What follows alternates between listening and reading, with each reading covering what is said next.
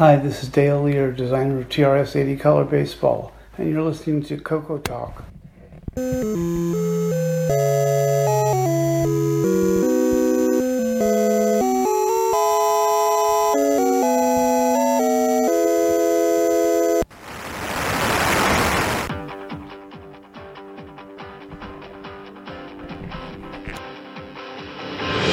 This is Coco Talk, the world's leading live talk show featuring the Tandy Color computer. It's time to drop your socks, grab your real time clocks, and let's rock. Coco Talk is rocking the 8 bit world, keeping the Tandy flame alive. We may be mocked, but we'll never stop, cause Coco Talk is rocking the 8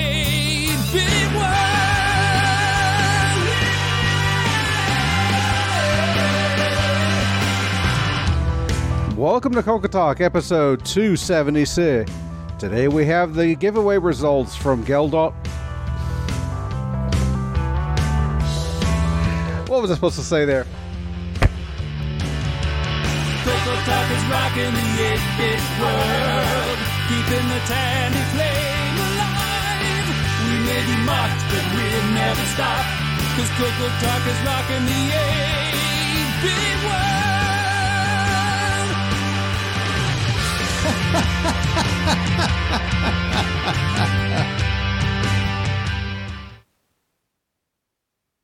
Hello, everybody.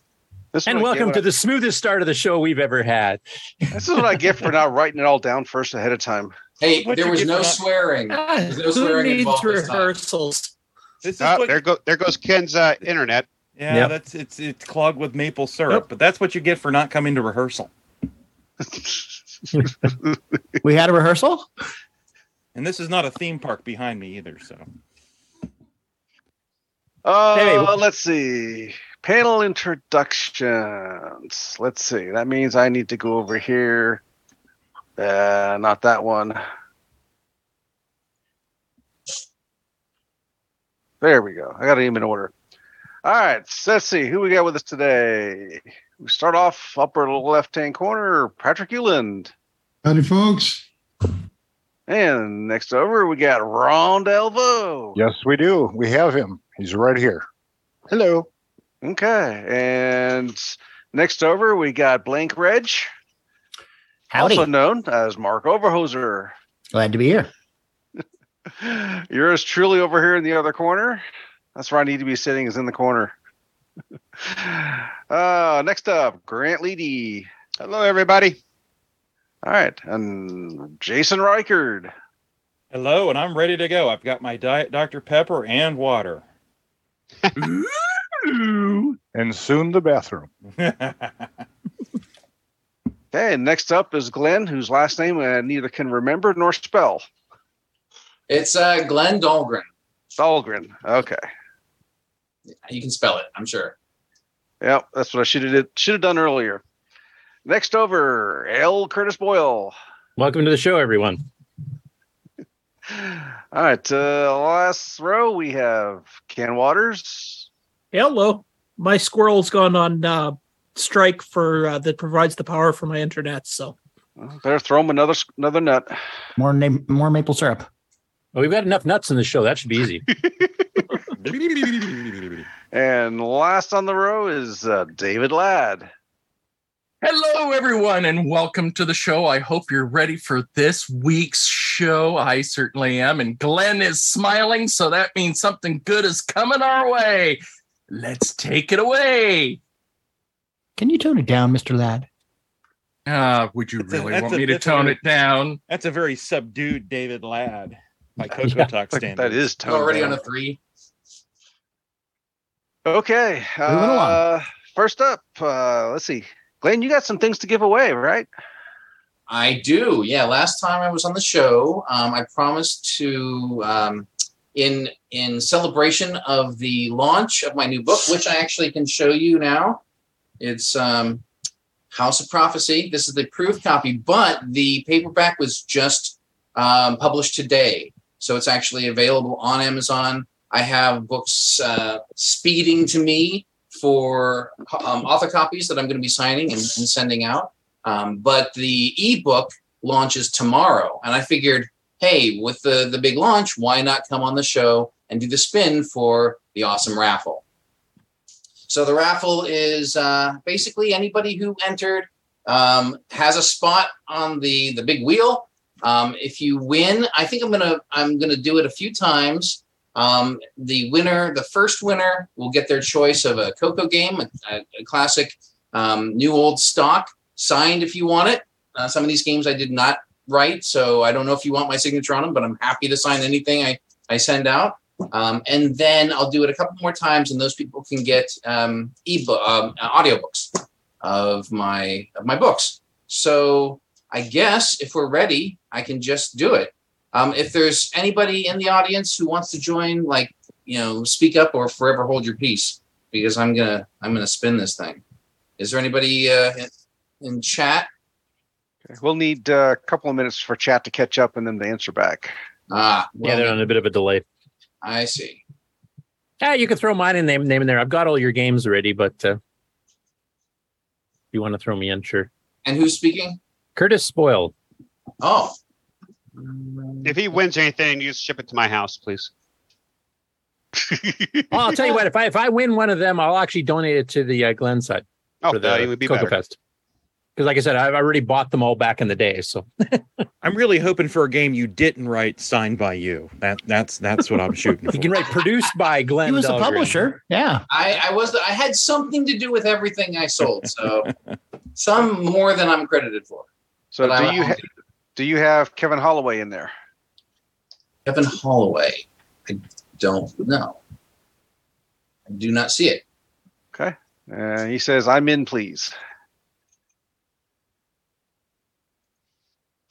And if I don't spell it right, it's still okay. You you will still win. spelling does spelling doesn't count. Uh, yeah. Uh, legally, uh, maybe you don't win. Maybe. uh, okay, uh-huh. is that it? We good? Uh, no one else seems to have chimed in, so spin it. Let's All go. right, here it goes. Um, Spin that wheel, Frank. I'm a spinning. I accept a gift already. I'd like to buy a vowel, please.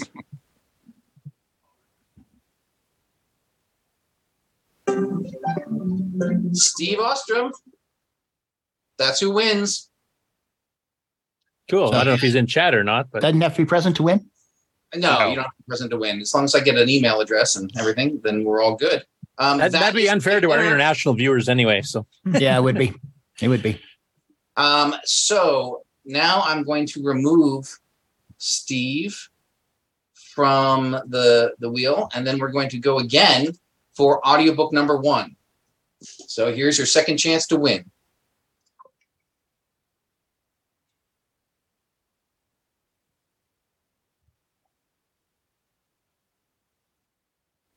All right. Grant, you won. Congratulations. and Grant's one of our Glenside people. Um, Yeah.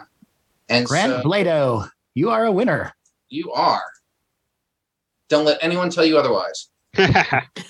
And here we go for the last prize, uh, audiobook of your choice. Here we go.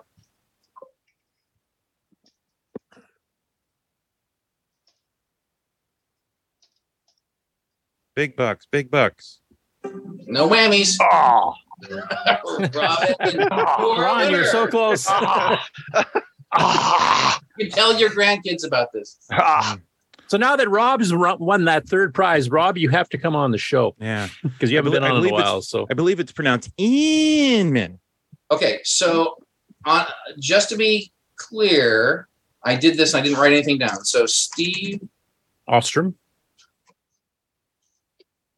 And then uh, Rob Hinman and Grant. Number two is Grant B. Grant B. Grant. All right. So there we go. Now, um, when I was here before, I promised that I would share the movies for a game that was never made. You specifically asked about games that are never made, and uh, and I have a couple, and this one is the most interesting to look at. It wasn't a Coco game; it was meant for um, mobile.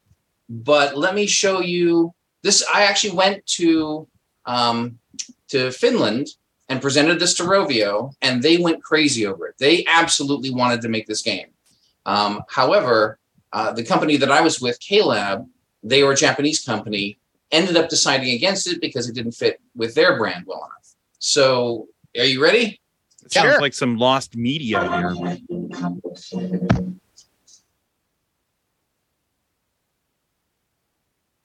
Nice.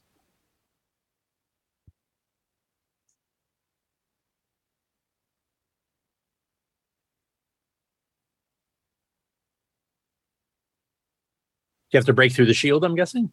Well, you don't, and that's kind of what this shows off is it's 3D, not 2D. You can actually go to a different angle. Ah, okay. So is this generated in something like they use for 3D movies? Uh, Does I it have think audio? It's just a yeah. It was definitely 3D rendered. Yeah. Was it silent or does it have audio? Do you not hear the audio? No, No. we don't hear No, you have to click a little. Sh- there's a little checkbox for sharing audio when you start the share. So Let I'm me- guessing you missed it. Grant The audio- Plato says, "Thanks, Glenn." You probably have to The stop the share and then restart the it. Um. So wh- It's part do of the share screen on Zoom. So if you stop the share and then you go to share it again, you'll see a little checkbox in the lower left, I think it is, that says share audio. And that has to be checked. share sound. Yeah. Got it. Yeah, I forget that all the time too. I well, this is the first time I've ever shared, so that's why I didn't know. All right. Curtis Okay, does this every week, and he still forgets. There we Yeah, go. better? I hear it now.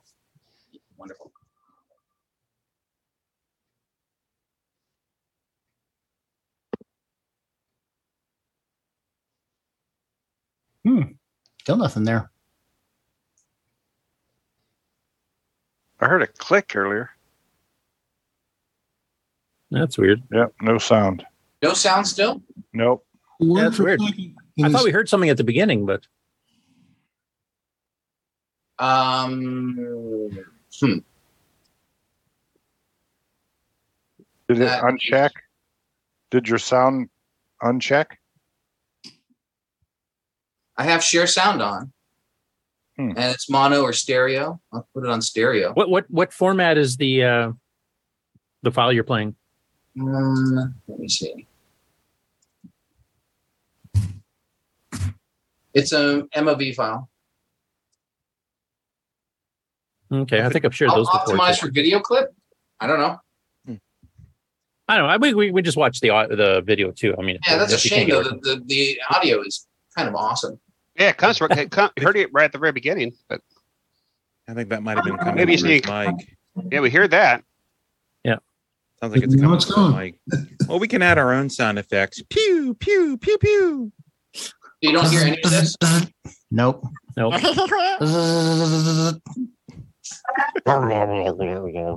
wow. Blammo. Pow. Oh my. Bort. I can guarantee the real sounds sound a lot better than we're getting from the panel right now. Yeah. so. We're just rank amateurs, you know.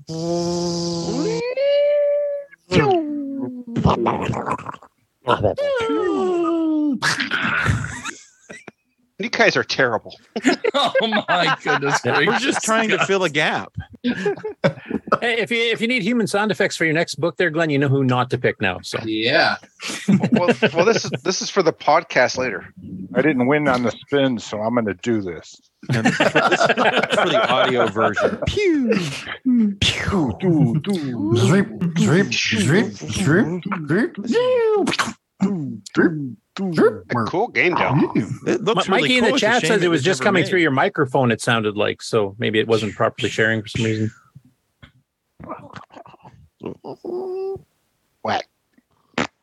I mean, I do have. I'm not using headphones specifically because I thought maybe the audio might need to go through the mic. Hmm. If I use headphones, do you think that would uh, activate the sound? It it might. It's supposed to share the system audio though, so Hmm. it shouldn't matter technically, but it might. Oh, Sound drivers are a bit finicky. thank goodness this is this is only a rehearsal, right? Are you hearing the sound on your side?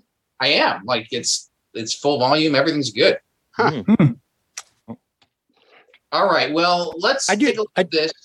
I do have a Uh, question. What what year roughly was this this kind of in the works and being I presented? say like maybe six years ago, seven years ago, maybe even a little bit longer. But right around that time, six or seven years ago. So this was the, the prototype we actually built for the uh, um, to demonstrate some of these things in action.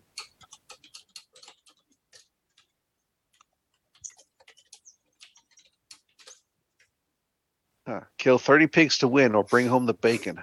Yeah, exactly. Yuck, yuck, yuck, yuck, So the idea of this game was that it's less about figuring out your trajectory and more about choosing the right bird for the situation. I wanted to make it more like a collectible card game than just a physics demonstration.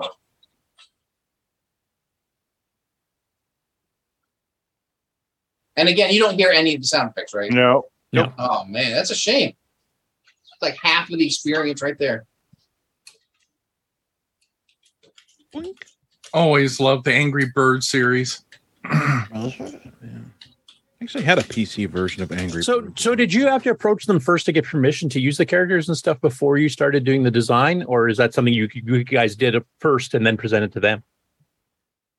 So we were planning on doing this for Rovio. So they would have published it. Yeah. Um, so, you know, I didn't need permission because it was their property. Okay. I didn't know if you approached them ahead of time saying we're we're thinking of doing something, you know, could I don't know if you have to get permissions for that kind of thing. So I think the opportunity arose in which we had a, a chance to do something with them, and then I came up with this. So I don't I didn't design this before and say, oh my god, I have a an Angry Birds game I have to make, and uh, we need to get the rights for it. You know, sometimes that happens, but it didn't happen in this case. Okay. That's too bad. I mean, the, the project got canceled just due to culture differences rather than, you know, technical or gameplay or anything else that you normally would consider important. Yeah, it's it's really weird. I mean, I can I can tell you hours of stories about how you know the differences between the Japanese studios and the American studios caused a lot of problems. Um, there's a real actual culture difference between uh, Japanese developers and how they sort of view everything. Um, and uh, you know, it's it's not easy to break through. If they have an opinion about something, it's not easy to change it. And and I would say that an American is probably not going to be the person who does. Probably not. It's funny actually because when we did our big Dragon Talk special at the beginning, we had the Amigos on to do a lot of European and UK, uh, or sorry, uh, Japanese based games on, on some of their shows, and uh, they were talking about the culture differences between the three main markets: the European market, which is like the pixel perfect. You have to do everything, absolutely everything, dead on to survive. Like they're much harder than North American games. North American games, which are more generalized, and then the whole Japanese aesthetics and gameplay it's quite a bit different how the really three different markets and you know there's some crossover but a majority of uh, each market is to themselves that you know isn't as popular outside of that area and now you're hearing it from the developer side kind of the same thing it sounds like the developer side of things is just as different and it's really interesting when so they they had a game that they really wanted to get into the American market, and that was Love Live. It was based on a um, an anime in Japan, and it was. Uh, have you ever heard the term gacha? Uh, gacha is a. It's kind of like loot boxes. So you basically spin a wheel and you get something, um, uh, and it could be rare, and it could be common, and it could be ultra rare. Um, they have this is a huge thing in their culture, meaning that they have like stores you can go into that are just a bunch of these gacha machines. Um, they're kind of like you know gumball machines. Okay. So when I got when I came to KLab, they explained to me, you know, this is sort of how things are done. They wanted to bring this this Love Live to America, but nobody knows who Love Live is. Nobody knows these little anime girls. So they wanted to find a license that they could apply that to, and they found it, and it was Glee. And so they wanted me to design the Glee version of Love Live, which I did, and we released it. But what they didn't understand is things that they take for granted in their culture, like gacha and merging characters in order for them to get better and level up, and you know, you know uh, characters eating other characters in order to um, to get their experience. You know, none of that made any sense in the Glee universe. So I had to come up with all these different ways, and and, and their version of casual is to provide more choices, not less. And that is not the definition of casual in America. Actually, I don't think it's the definition of casual player anywhere. It's like casual players want less choices. They want to make sure that they don't do things wrong. And if you overwhelm them with choices, then they, they just don't get it. Well, then it's not a casual game. It's not you a have to casual sit and game. think about what you're doing. Yeah. Yeah. Exactly. So so yeah, I released Glee and it actually it did pretty well. Um, but I had to make some significant changes, and getting them to agree to make those changes required me to do research and presentations. I had PowerPoint presentations, and then everything I said had to be translated. So a lot was lost in translation. It was very very difficult. Yeah, I can imagine. I, I- know there's a lot of stories from Sega back in the day between Sega US and Sega Japan having a lot of Mhm. conflict. Yeah, and I have to say they they honestly feel that they know best. And not because they're you have more experience or better designers, just because they feel like their experience, their their cultural experience has put them in a place where they just understand everything more. I mean, I I, I can't without without sounding really horrible, I can't really go further. Yeah. Well, I mean, they're right in the Japan market. Yeah, but but that's not, and I would agree. I would not question them in the Japan market, but when it comes to other things, you know, they they do need some help, and sometimes they don't want to ask for it. But I will say that's limited to the people I dealt with. You know, of course, there's you know a country of people that I've never dealt with, but but it Yeah. was pervasive in the company that I did. Yeah, and I, I think that uh, for all three of the major markets that we mentioned earlier, I think that's a little bit applicable in all of them. Because I mean, Yeah, people in North America complain your UK games are way too damn hard, you know, and you know, and they were meant to emulate arcade games where you were supposed to live for like maximum three minutes on a quarter type thing. So they were emulating that right through the entire range type thing, and you were expected to die continuously and eventually figure it out. Whereas we have a we have a lot more I don't know what you call it loosey goosey here, especially nowadays. I mean, we did have a bit of that in the '80s, but now it's much more. You want to be able to survive for hours if you want to. Like you you you have constant. You know, you can restart where you left off. You don't have to go back to the beginning type thing. That's all changed since the '80s. yeah, absolutely.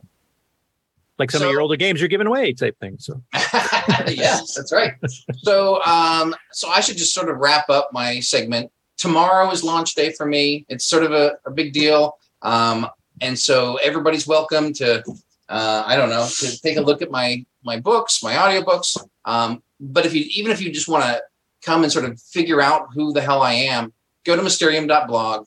Um, all the information's there about the, the games I've written in the past, the books that I've written. You have access to, to everything there. And I, I love to have Coco people come on board to uh, into my world. It's uh, it, it's great. I, and I love coming back here every time I have something new to, to talk about. It's uh, it's one of my favorite places to to show up. no, well, Um, thank you for that. and I and I think I will be back next week um, to chat with a, uh good friend of mine.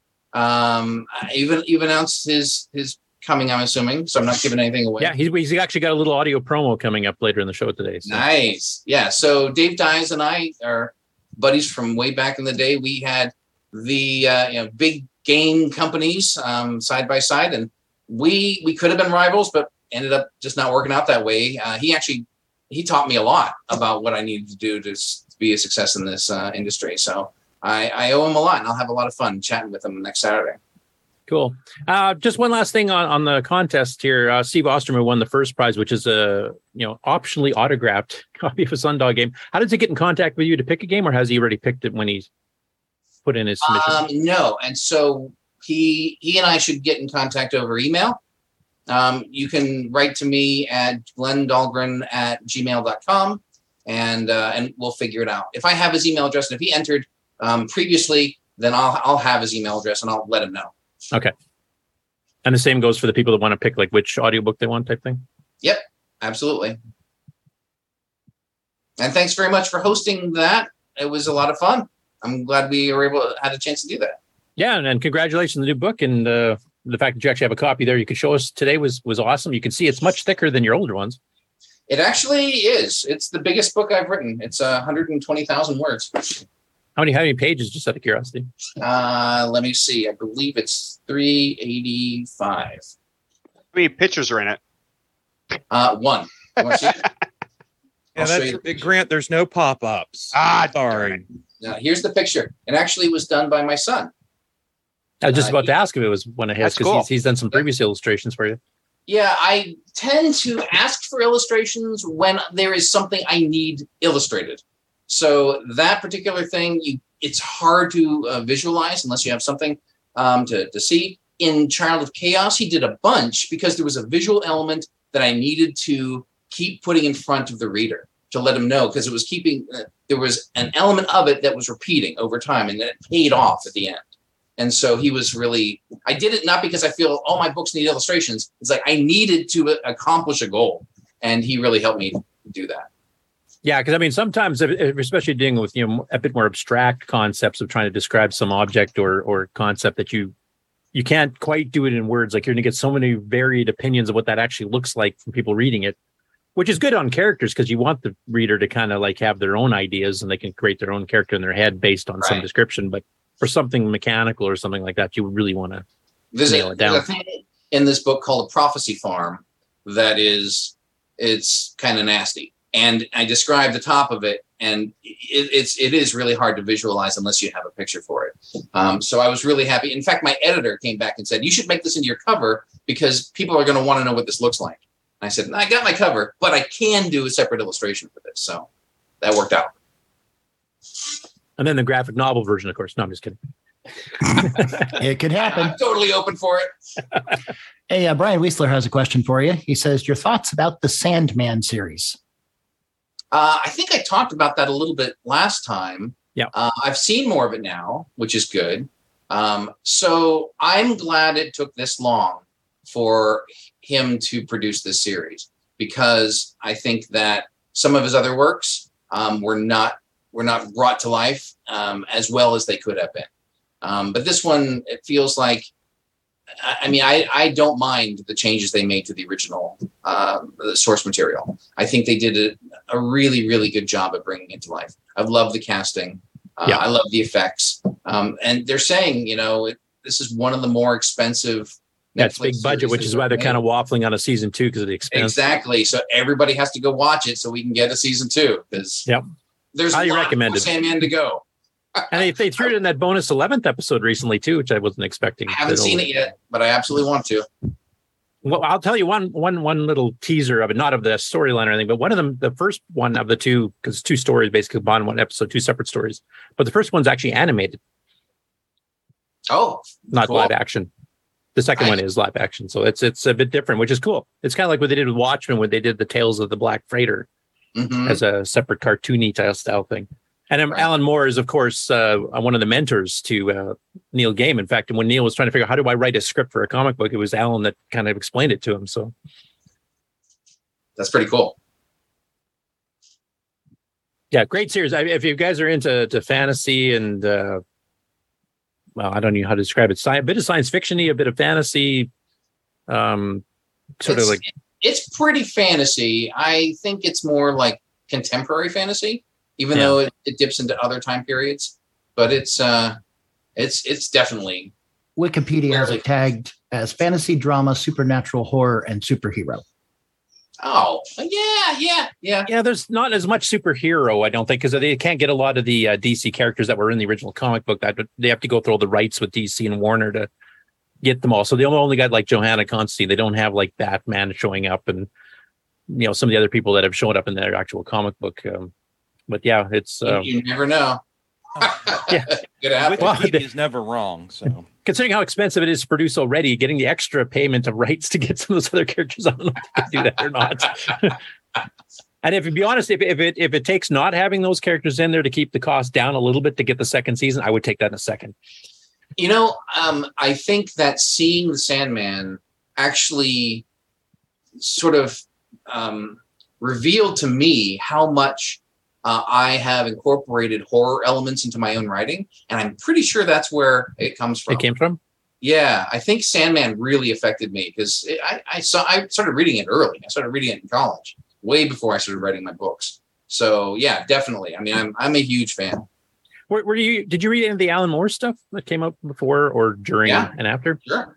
Yeah, because the, the the Corinthian episode, I don't know if you've gotten to that one on the on the series, but they actually make a reference to a previous Alan Moore story from Saga of the Swamp Thing, like three years earlier, which I've actually posted to a couple of friends who are into Sandman but never saw that original, because he definitely definitively references that specific. Mm. Oh yeah, the real bogeyman, he he drowned back in Louisiana, you know, type thing, and I, Yes. that's exactly what happened. So Right. right. yeah. No, that's a great series. If, if you're into that kind of thing, it's it's it's it's one of the best actually. And I, it was number one on Netflix until just this last week. I think another show only bumped it off the number one spot. But I love to see that, and I love that they're making another uh, uh, Good Omens a series too. Yeah. yeah, highly highly recommended for anybody who hasn't seen it yet. How far are you into the series? Just out of curiosity. I think that's the one that the episode I saw last. It was the whole serial convention. the cereal breakfast cereal convention, right? Exactly. No. Anyway, thank, thanks a lot for coming on. And uh, the people that have uh, won the prizes today, please uh, contact them via email. We posted that in the chat as well, so you can pick specifically the audiobook or the game, depending on which winner you were. Yep, I will reach out. So, uh, so don't worry. And, and definitely looking forward to having you come on for a bit of a guest appearance and a guest interviewer, or for you can be on the other side of the microphone for a change here and, uh, and help interview Dave. I will ask him all the pointed questions. Yeah, bust his balls, I believe is the term we like to use. Ooh, bring Well, popcorn. we'll see. Bring popcorn. He would. He would. Uh, I think He'd he bust would you back. enjoy an exchange like that. All right, thank, thanks again for coming on, and, and thanks for you know being a guest on our show so often here. So Absolutely, it's always a pleasure. Thanks so much for having me. Thanks, Glenn. All right, thanks.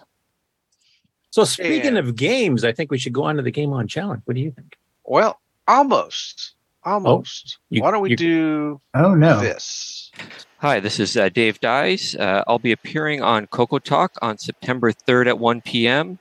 I'll be talking uh, about everything I've done uh, in my Coco days, as well as uh, a bunch of projects that I've worked on since then.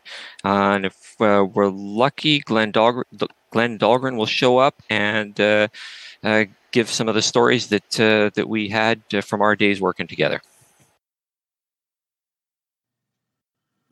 You are watching Coco Talk, the world's leading weekly video podcast featuring a Tandy Color computer. We spread the love to the past, present, and future for all models, including the original color computer, the Coco 3, and the world-renowned exclusive French-Canadian Coco 2. The Radio Shack. Coco Talk would like to thank the patrons who sponsor our program, so our heartfelt gratitude goes out to Alan Huffman, Alan Murphy, Blair Ledoux, Boat and Aaron, Brendan Donahue, Brian Weasler, Brian Walsh, Karen Anscombe, D. Bruce Moore, Daddy Burrito, Daniel Williams, Diego, Eric Canales, Glenn Hewlett, Graham Vebke, Grant B., Grant Leedy, Henry Strickland, Jason Downs, J Style, Ken Reichert, Malfunct, Melly, Michael Pitsley, Mike Rayburn, OG Hugo, Paul Fiscarelli, Paul Shoemaker, Paul Thayer, Retro Tech Time, Rick Ulland, Rob Inman, Rocky Hill, Stephen Wagner, Steve Batson, Steve Rasmussen, Terry Steen, Terry Steggy, The Backyard Shed Gang, Tim Thayer, Tom C., Tom Gunderson, Tom Heron, Tom S., Tony C., and William Athing. Thank you ever so much, patrons. It's time for everyone's favorite segment Who's New to Discord This Week? Rastike says, Hi, I'm Chris. I was at a friend's house today where he pulled out his Cocos, 2 and 3, and we fought with Sub Battle Simulator and Dungeons of Daggorath. We had a blast.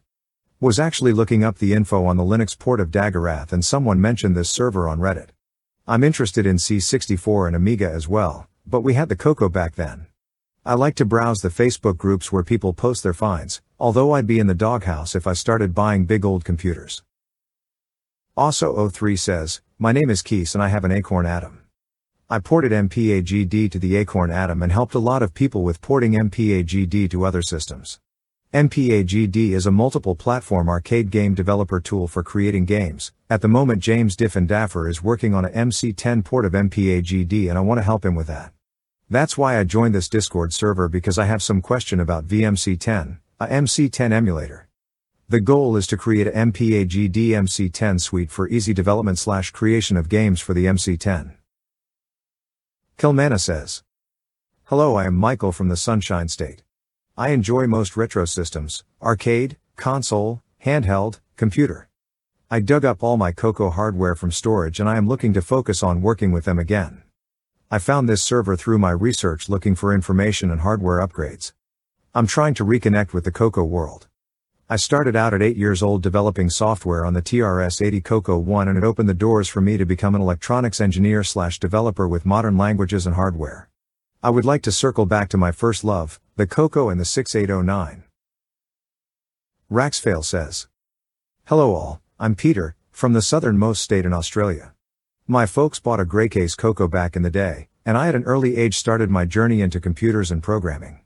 The subsequent Coco 2 and 3 were where I learnt basic then assembly before moving to PCs and C++ as a career in software coding. I still have that gray case, though it looks like the BIOS chips have failed, and the RF output is a pain. Maybe I'll be inspired to get it running again and shuffle through that pile of old cassette tapes. The previous bios were edited for time.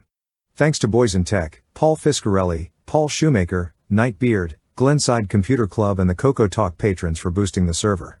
Please consider joining Discord and visiting the welcome section to read these bios in full and see what the community has to offer.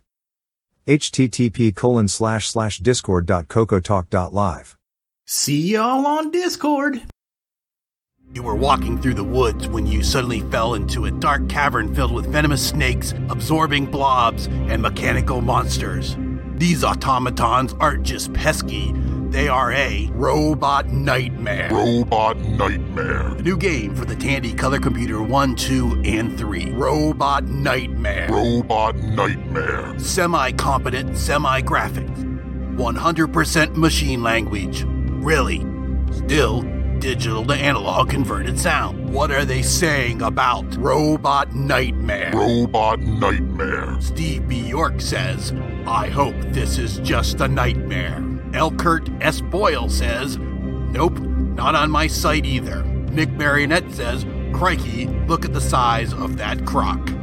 Get your copy of Robot Nightmare. Robot Nightmare. Physical or digital at kenscococorner.itch.io.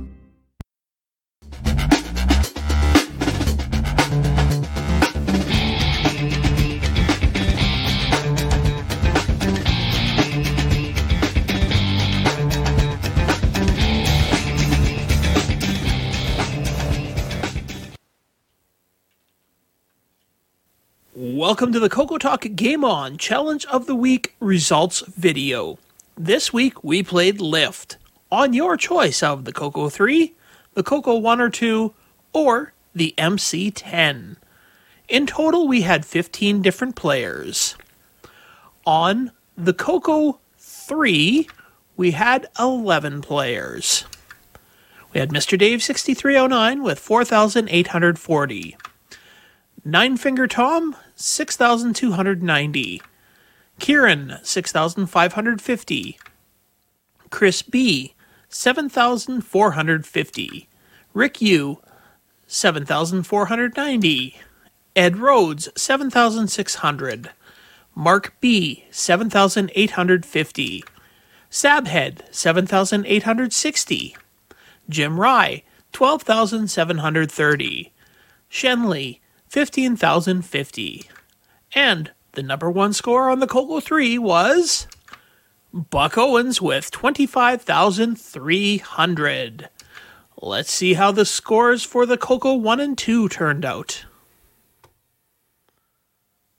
On the Coco 1 and 2, we had six people submit scores. We had Oscar, 2,330. Chris B, 4,480. Rich N, 6,420.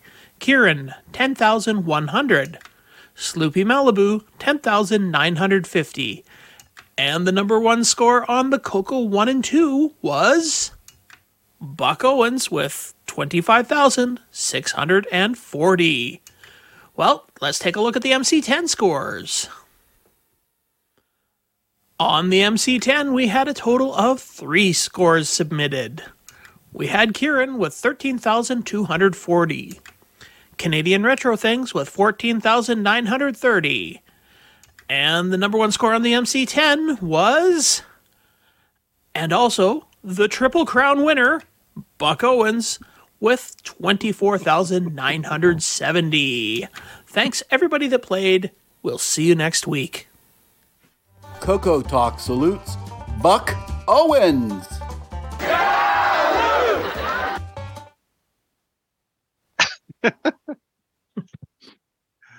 Okay. Is this Yep. the first time we had an MC10 game? Nope. Nope. No. Okay, good. We we had Pac-Man a little while ago, and is that the only MC10 one we've done? I can't remember. Yeah, that was a part of our uh, MC10 special, wasn't it? Yeah. Yeah. So uh, obviously, the Coco 3 was the most popular platform to play this on. Um, yeah, the graphics are a bit of a step up on that one. yeah, the graphics are a bit of a step up. And, uh, I did cho- choose this one because it didn't scroll. And if you actually pick one of the games that scroll, the M- MC10 is actually the best one out of the three. Yeah, because it's got a much smaller screen to move around. It's only 3K, Yeah. 6K on the Coco 1 2, and it's like 32K on a Coco 3, which even with double speed, that's still way too much. With the routines he's got, he could improve it, but uh, uh, somebody who knows Japanese will have to explain stack blasting to him or something. There you go, Curtis. You can learn some uh, Japanese and send off. I don't even know English. What are you blasting. talking about? Um, yeah, so obviously this is a newer game, so there's no uh, write ups or anything about it in any uh, magazines. So Yeah, and the Coco Um, 3 version just got released like recently. Like the Coco Yeah. 1 and 2 version, I think was released last year, if I remember. 2021, and then the Coco 3 was 2022. And the MC10 was 2021. It was a bit later Yeah. or around the same time as Coco 1. around, around the same time. Um, he's Yeah, actually within a week the or two or something. Yeah. Yeah, he's got the dates on the uh, website of every when he releases each thing, and they're pretty close together. Yeah. Um, so uh, and it's loosely based on Mappy. It's not quite Mappy because it doesn't have like the sideways scrolling Mappy No. has, but and it doesn't have the doors to blast the uh, bad guys with, and but uh, yeah, it's got what 10 unique levels to 10, 10 levels. Um, I made it to level 10 once, and uh, it's uh, a bit more of an insane level than the rest. I think everybody was getting stuck on level six. that's that's what I heard. That's the it's counterintuitive because you have to run straight at the first ghost and hit the first elevator, and then he will just miss you. Because if you try to go off on the closest elevator to you, you uh, get trapped by the two, and yeah, you'll never make it Yep. past that level. So, um, yeah, I don't know. Uh, for the people that played it, what did you think of it? It My high score was the most I could get by level six because I could never get into level six very far. yeah, like I said, it's completely hit all the counterintuitive. I think I could have made another, like one more bonus, and that would have been my absolute best score I would ever get on this game. I'm never ever going to beat level six. once you once you get level six though uh the rest of the levels up to level 10 are pretty easy like i said i made it to level 10 once and died in about three seconds so it's even harder but Well, how long did it take you to, to get through level six? Because that seemed to be a stumbling block for just reading the Discord. um i think i figured it out probably i don't know after playing the game for a couple hours i guess Yeah, because I, I- noticed I- like like a lot of people seem to be getting stuck there and thought it was pretty impossible. And then I think Buck was the one who posted a video in the Discord showing how to get past it. There's a certain oh okay i didn't timing or see something. that yeah Curtis it's like it- i said you have to run right right at the first ghost onto the uh first el- on the to the elevator that he's coming towards and then it'll start going up just when he gets to it so he won't be able to get you because you you actually spawn right beside an elevator but if you take that one you immediately get trapped by the two ghosts Okay. For me, Curtis, the first game was the best game. Supper. For me, the first game was the best game because when I actually tried some strategy, I got worse. That seems to be your theme, Mark. and of course, uh, you do get bonus points if you uh, collect, just like in Mappy, if you collect uh, the two identical flags, one after the other, Yeah, then time remaining was a bonus. and the time remaining was a bonus. Yeah. Yeah, it looked like a pretty good game. I just, I, I unfortunately work just kind of hit me. I had a rush job on Friday, come in late in the afternoon, so I actually ended up working till eleven at night. So I didn't even get a chance to even be in the chat because I was trying to rush out. They're actually running the job this morning, so I had to get it out. Yeah. Um. All all of his games on that site, uh, they run all really well. Some are a little easier than others. Um. Uh, quick question, but- Ken. I don't know if you've had a chance to check or not, but I know out of all the port cross ports he's done, there was one that wasn't ported to Coco Three yet. Has that one happened yet, or is it still? I have not checked yet. Um, Okay. I can't even remember which one it was actually. I'd have to look that up. But uh because he has also now ported to a couple more systems since uh, you reported on the Coco 3 system. Okay. Um, one of them being the uh, ZX81. Oh, I got to see that one. I thought we had scrolling problems. Actually, that would be text mode probably on there, so it might actually not be bad. Yeah. I'm actually interested to try and check that out. Now you, uh, well, we'll get into in, in, detail in the game on news, but you actually tried it out some of the cross-platform versions yourself on that Yeah. latest video, not of that particular game, but of a different one. But Yeah, I chose a different game just so that uh, for a little spice. yeah, but uh yeah um all of the ones the versions that i tried and i tried quite a few i tried a lot more than I, what i put in the video but uh they all played really really closely to the same the only one i found was a, maybe a little different was the apple ii version which i felt was running a little bit faster okay. Like I know some of them like have background sound because the the computers Yeah. have you know sound chips and stuff. So yeah the some- vic 20 commodore 64 uh colecovision they all have uh background sound going the whole time then a lot like the apple ii the trs 80s they just have it at the uh beginning and uh beginning of the screen and uh when you die so basically times when you're not moving any characters around cool but absolutely amazing that he gets it working on all of those systems Yeah, I mean it's it's interesting that you know just in the last few years we've actually got three cross-platform. One's not specifically designed that way, but two are. Uh, Fabrizio Caruso, is using CMOC for part of his, has got a couple. Of, they're more primitive games because he's he's actually steering for even lower hardware. You know, like almost text-based terminal type stuff. But he's got a few games that he's ported now, and he's starting to support the graphics modes on the Coco and stuff too. And of course, the in Inufuto, who has like you know. A, 40 platforms or 45 platforms or something that's porting at now least and with four seems like different a, CPU bases and different VDG or videos. I think he's chips. actually added a fifth CPU base now that's not on his GitHub page yet. Oh, okay, cool. But he's his engine seems to be probably the more advanced of those two. Like it, it seems to have a, a bit more uh, quality and a bit more using the hardware that's existing in the computer. And then of course the AGD engine itself, which was originally done in the Spectrum, which um, we'll be mentioning in the news here too. There's a bit of an update about, and, and James Diffendaffer, of course, is uh, doing the MC10 port of that right now. Mhm. Um, but that one's been ported to Dragon and the Coco by uh, Kees and uh, Paris Surat. So um, that's where we got you know 270 other games to play. So An exciting time in the uh, retro computer stuff because I mean, can you imagine if this stuff had been around back in the day? Like, yeah, well, I think this is something like something like Boatfest, which is a generalized gaming, retro gaming. It's not specific to a console. It's not specific to a computer or even a genre like that. It's it's it's just general. Um, you can actually have people that are playing on a platform they're familiar with, playing like you know com- competitively with each other, trying to get the best scores because the games play the same. They're based on the same core code. It's just you know the graphics and sounds updated. So that'd be fun to pick some of those AGD games or some of the Inufuto games, et cetera, and actually make that as a head-to-head competition.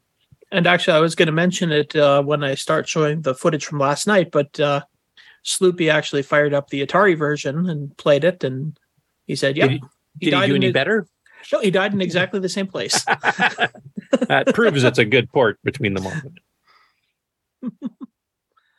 Um, yeah, for tips and tricks on this game, though, uh, like I said, collect the uh, flags in uh, pairs and uh, you can actually kind of control the bad guys because they will follow a pattern. They'll always come at you. If you move across the screen and make him walk over like a an elevator shaft, he'll fall down it to go after if he's a level below you or something. And then that can uh, clear it up a little bit so you can move around. So I think the AI on it is that the ghost is that the bad guy is always going towards whatever side of the screen you're on. Okay. All right, so you kind of you start at the bottom, but you have to think top down, get up high, and work your way down. Usually works out better than Yeah. the opposite. Mm-hmm. Because if he's if he's above you, he can drop down onto you. But if he's below you, he'll just drop further down You, below he has you. to wait for an elevator, and then you you've got time. Yeah. And then your crossing path is always drop and go to one side. So yeah, we're out good if you once you do that. yeah, all in all, a really fun game. And I mean, Mappy is one of my favorite games that I have on my different systems. So Cool. Well, you I want to show the gameplay video, I'm, I'm kind of curious. I didn't get a chance to even watch it. So, oh, okay. well, let's watch the flip flip book of the gameplay footage that will be my uh, sharing. Just close off my camera there. uh, your your uh, PowerPoint presentation. Yes. um. There we go. And Does it go beep? Turn the page. so I don't know how how well that's coming through, but uh, we've got actually all three versions here. Um. So the MC10's the upper left corner. It looks like. Yeah, upper Coco one and two lower right, and the other two are Coco three, I think. Yeah. Yeah, you can see like between the MC10 version, especially between the other two, they actually had to change like the wording of where the score and stuff. They had to abbreviate things just to get it to fit. Yeah. And it's interesting, actually, when you uh, look at the Atari version, all of the scores and everything are actually down the side of the screen. Oh, okay. So I'll try and find where Sloopy was playing that. It was right at the end of the.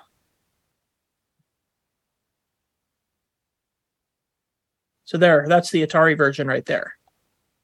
Okay, so they narrowed the play field. That's interesting. Yeah. So is the Coco 3 not running in 320 mode? Is it only running in 256 wide mode or? Um, I really don't know.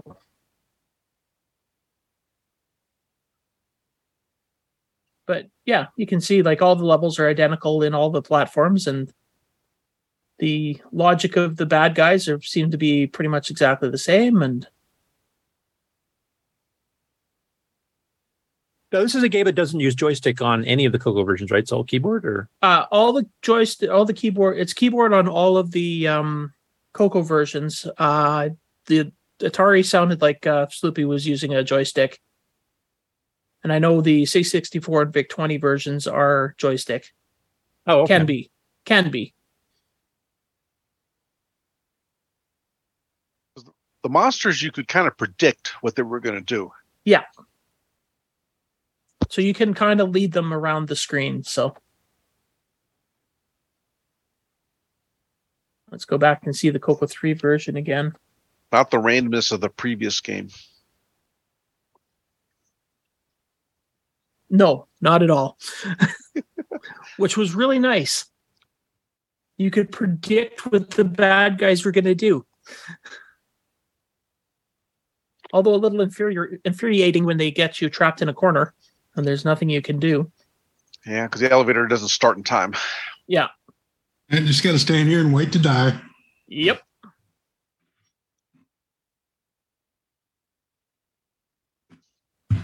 No, it's pretty. It's pretty cool having you know three levels of color computer here running the same, you know, base game with vastly different graphics capabilities, but you know, maintaining Gameplay. maintaining the gameplay as closely between them as, as so that you can actually play them head to head, and that's fair. It's not like you know one has Yeah. a distinct advantage over the other. Well, I mean, you even look at like Steve's Steve uh, or Buck Owens' uh, scores.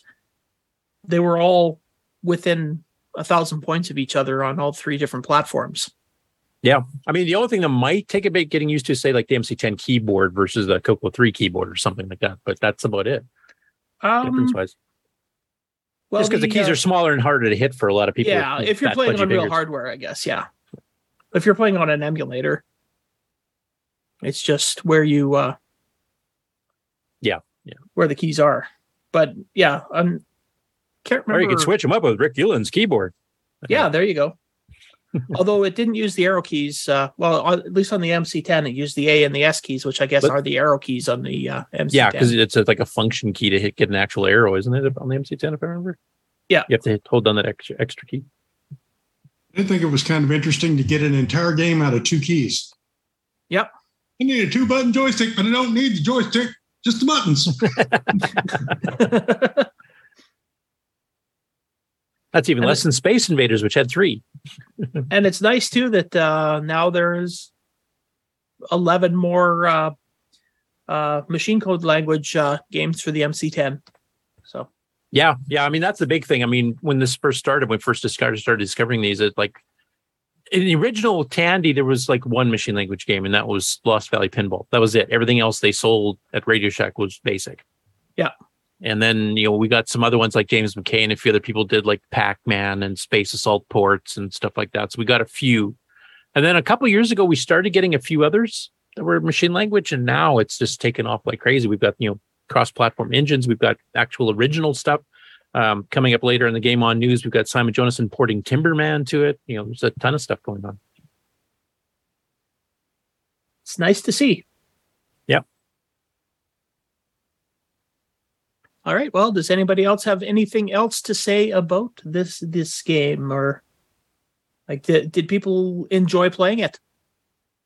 Um, you know, or is it uh, worth going out and finding more games like this to use for the game on challenge? Or I haven't played it yet, but I would say yes.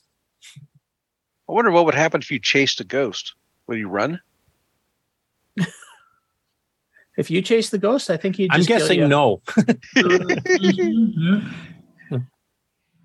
I did like the puzzle aspect to it a little bit because I'm losing my twitch. So kind of being able to scan the screen and figure out a path and not have to be millisecond perfect was nice. Yeah. Yeah, it's it's a good combination of strategy and arcade. I'll, I'll definitely be playing this week. I'm hoping uh, work is mostly caught up now. I've got a couple other jobs, but they're smaller, so that even if something happens with them over the next few days, I should be able to free up a little bit of time. And I'm hoping to get an entry for this game and Ken's new game on, up on the uh, games page, which will be the first update I've done in at least a month or two. All right. Well, is anybody interested in seeing what next week's game is going to be? No. Anyway, uh, no. I'm just kidding. Okay. Well, let's just move on to the news then. I tell you, some people. Now, I figured um, since considering our guest for next week, I thought we would try this game.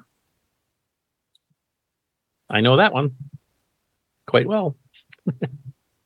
Considering I patched it. Anybody else recognize it? It's got a dock. It's Mission Russian Assault. Correct. That is correct. Not Russian, but Russian Assault. Uh, where's the? There we go. Here's the title page.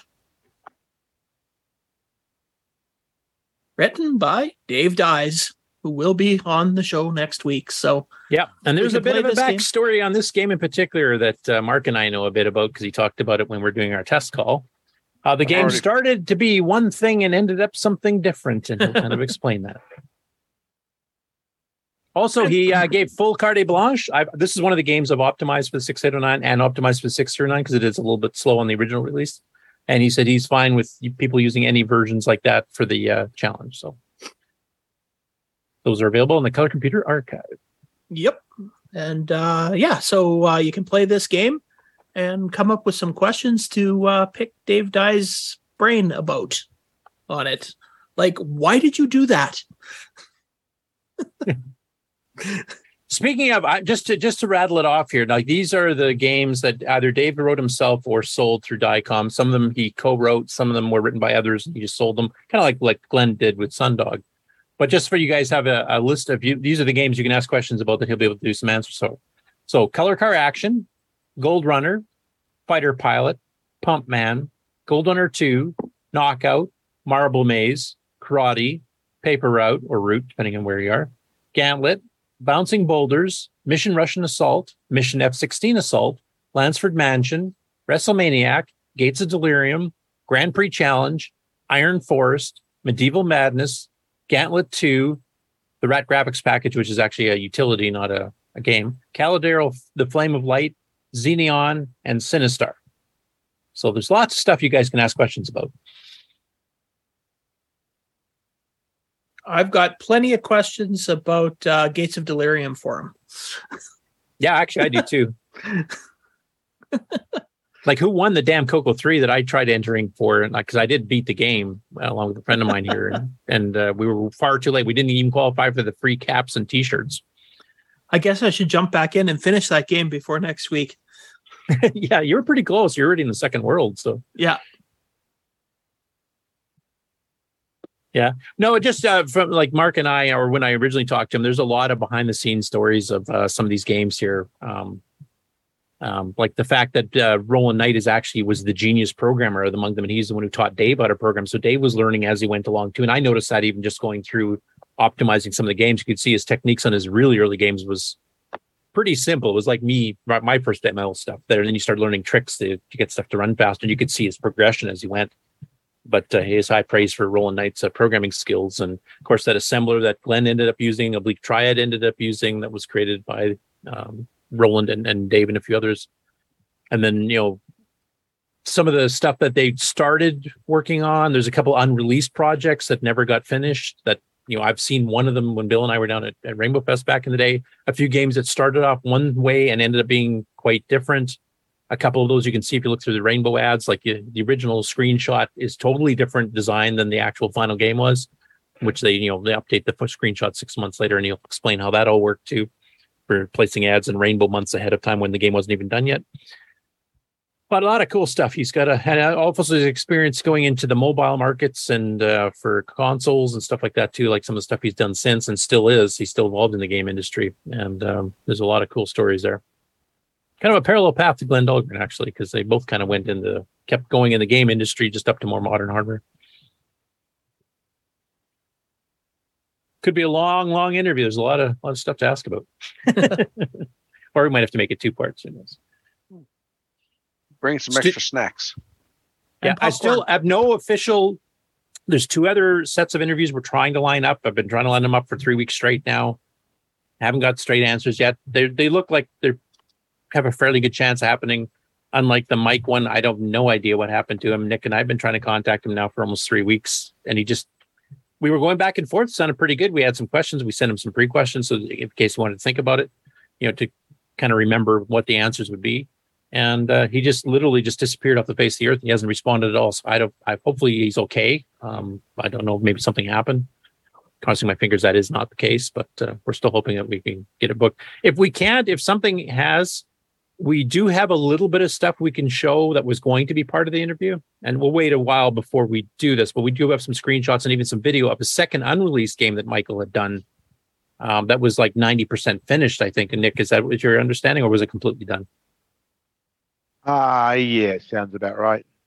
okay because it actually did look pretty impressive and it was it was uh, a coco 3 only game uh, with Coco 3 graphics. So that'll kind of give you a little bit of a teaser. But uh, if, if, if, even if the interview completely falls through for whatever reason, then we'll we'll probably show some of that just to kind of show what you know we would have talked about in the interview, but just to give you guys a bit of a teaser as to what he what he was working on next before he exited the Coco community. So, Russian Assault, play the regular version, the 689 enhanced version, or the 639 enhanced version. You'll see gradual increases in speed as you go between those. Um, it's also one of the ones that, if I remember, he, he actually wrote it in such a way that if you have a Coco 3, it will use the two button two buttons on the joystick, which is much easier to play. Because if you like, you basically you can shoot or you can throw bombs. And on the Coco one and two, because you only have one button joystick, so you know one fires, and then you have to hit a key on the keyboard to launch the bomb. That's a little bit awkward if you're jumping back and forth. But if you have a Coco 3 with a two button joystick, you can actually do it all from the joystick, if I remember correctly. So that uh, little tip for the Coco 3 players out there. And there is no MC10 version, so Not yet. Oh. not yet. Yes, perhaps something I never to thought- about I- next week. I, I never thought we'd see a Bosconian for the MC10, and thanks to Inufuto, there is one. So.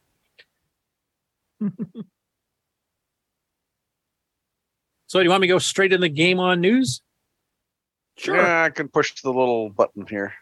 Yep, you can do it now, or you can wait for the regular news. From around the world, what you need to know. Get caught up on news with L. Curtis Boyle. And now a Muppet News Flash. Don't forget to share sound. Okay, it's ready for you. Hey, you guys seeing uh, the nice view from Ken's cabin? It's got a lake. Awesome. Yeah. That's where Ken hides the bodies of people that you know try to break in to figure out what the next game of the week's going to be. Yep. Well, as they're as they're finding out in Lake Mead, it's not wasn't such a great idea. Right?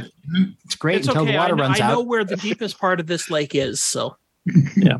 Now is that lake drying out like a lot of lakes are in China and southern states and Europe and actually, we're having record rainfalls here this year. Well that's where all the rain went. Okay, if you gotcha. go if you go just um, east of us to Kenora, I went out there and I went on a little boat boat tour around there, and all of the cabins that are along uh, Lake of the Woods there, uh, all their docks are underwater, and most of them have water right up to their front doorsteps on their cabins. Oh, wow. And these are, uh, you know, seven eight million dollar cabins that are out there. So yeah, Lake of the Woods was where a lot of the movie stars and stuff live, Yeah. right, isn't it? Yeah. Well, even here, you got trees right down to the water line. So, yeah, pretty full, eh? yeah it's uh it's gone down a lot since the spring but um yeah we we had water right up to our uh, lawn here i guess after the snow melt this year so which is about four feet higher than it usually is Anyway, I'll, I'll I'll I'll play it a little bit, then I'll mute it, and then Ken can kind of talk about what this video is about, which you kind of mentioned earlier. Hey there. This is Canadian Retro Things. And I'm Ken. Welcome. Today I'm going to look at one game on many different platforms. Okay, I'll fast forward a little bit. So, Tommy Sinclair 1000. I believe it's Mazy's the one that wasn't ported to the Coco 3 yet, if I remember correctly. I might be wrong. Uh possibly, yeah. And every other one of those now is on the MC10, Coco 1 2, and Coco 3. Uh, I will look that up while we're talking about this, but And we've we've talked about those before, so I'll kind of skip ahead Yeah. here. But uh, and here you're kind of explaining like these are all the different YouTube videos, and it usually does one minute clips of the gameplay on every platform, so you can kind of see Yeah. and compare them. You'll see a couple other uh, machines actually that use the same VDG chip as the uh, MC10 and the Coco One and Two too. So you'll see like I think think the VZ200, for example, use the same chip, even though it's a, a Z80 CPU based system. So let's fast forward. You kind of explaining where to get them and download them, etc. yeah, and what, what kind of what everything means, what all the different headings are there. So Mazy this is, is- still not on the uh, Coco 3, it doesn't look like. Okay. Looks like he hasn't been uh, reporting it to any of his new ones. I don't know if he's but- planning a rewrite maybe or something. Yeah, could be. Um, yeah, so I just tried it out on uh, six different systems here. So Now I did notice something here. The uh, the magenta characters. Mhm. Um, is that the exact same graphics as the game you guys played this week? As the characters there? yes, Like it is. So he's reusing some of the same sprites, even. yeah, he's reusing the sprites. The the the bad guys and the character are the same across a few of the different games. Okay. So it must be a purposeful theme of some sort. Or just reusing the code for different games. Yeah. And I think this is one of the ones with background. music stuff, and the sound effects in this version are very good.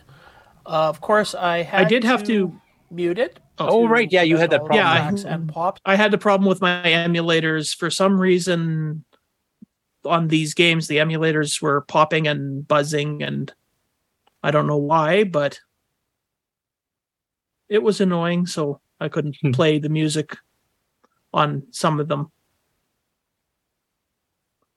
There's the Apple II version. Yeah.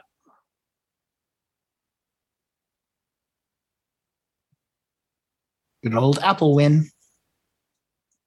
And the Apple What I II suffer, suffers from the scrolling slowness. Yeah, like it suffers ones. from the scrolling problems, and uh, the thing that I really noticed is that um, the fireballs seem to spawn quicker. Oh, so there's a bit of a difference in the gameplay in this one. That was it. This was the only one that I noticed it on, though. I noticed you had to be a lot more exact with your timing on running from uh, this lot, top section here from to get up that ladder before another fireball hit you. Whereas on the other versions, it seemed a lot easier. Yeah. Now, I will mention that the Apple II has to bulk, you know, do the old fashioned way of scrolling too. They have to bulk, you know, copy the entire screen down or redraw it at, at the very least. Um, while some of the other ones actually support hardware scrolling. The Coco 3 supports hardware scrolling, but you can't tell it to cut off, so you can leave like the score and stuff at the top.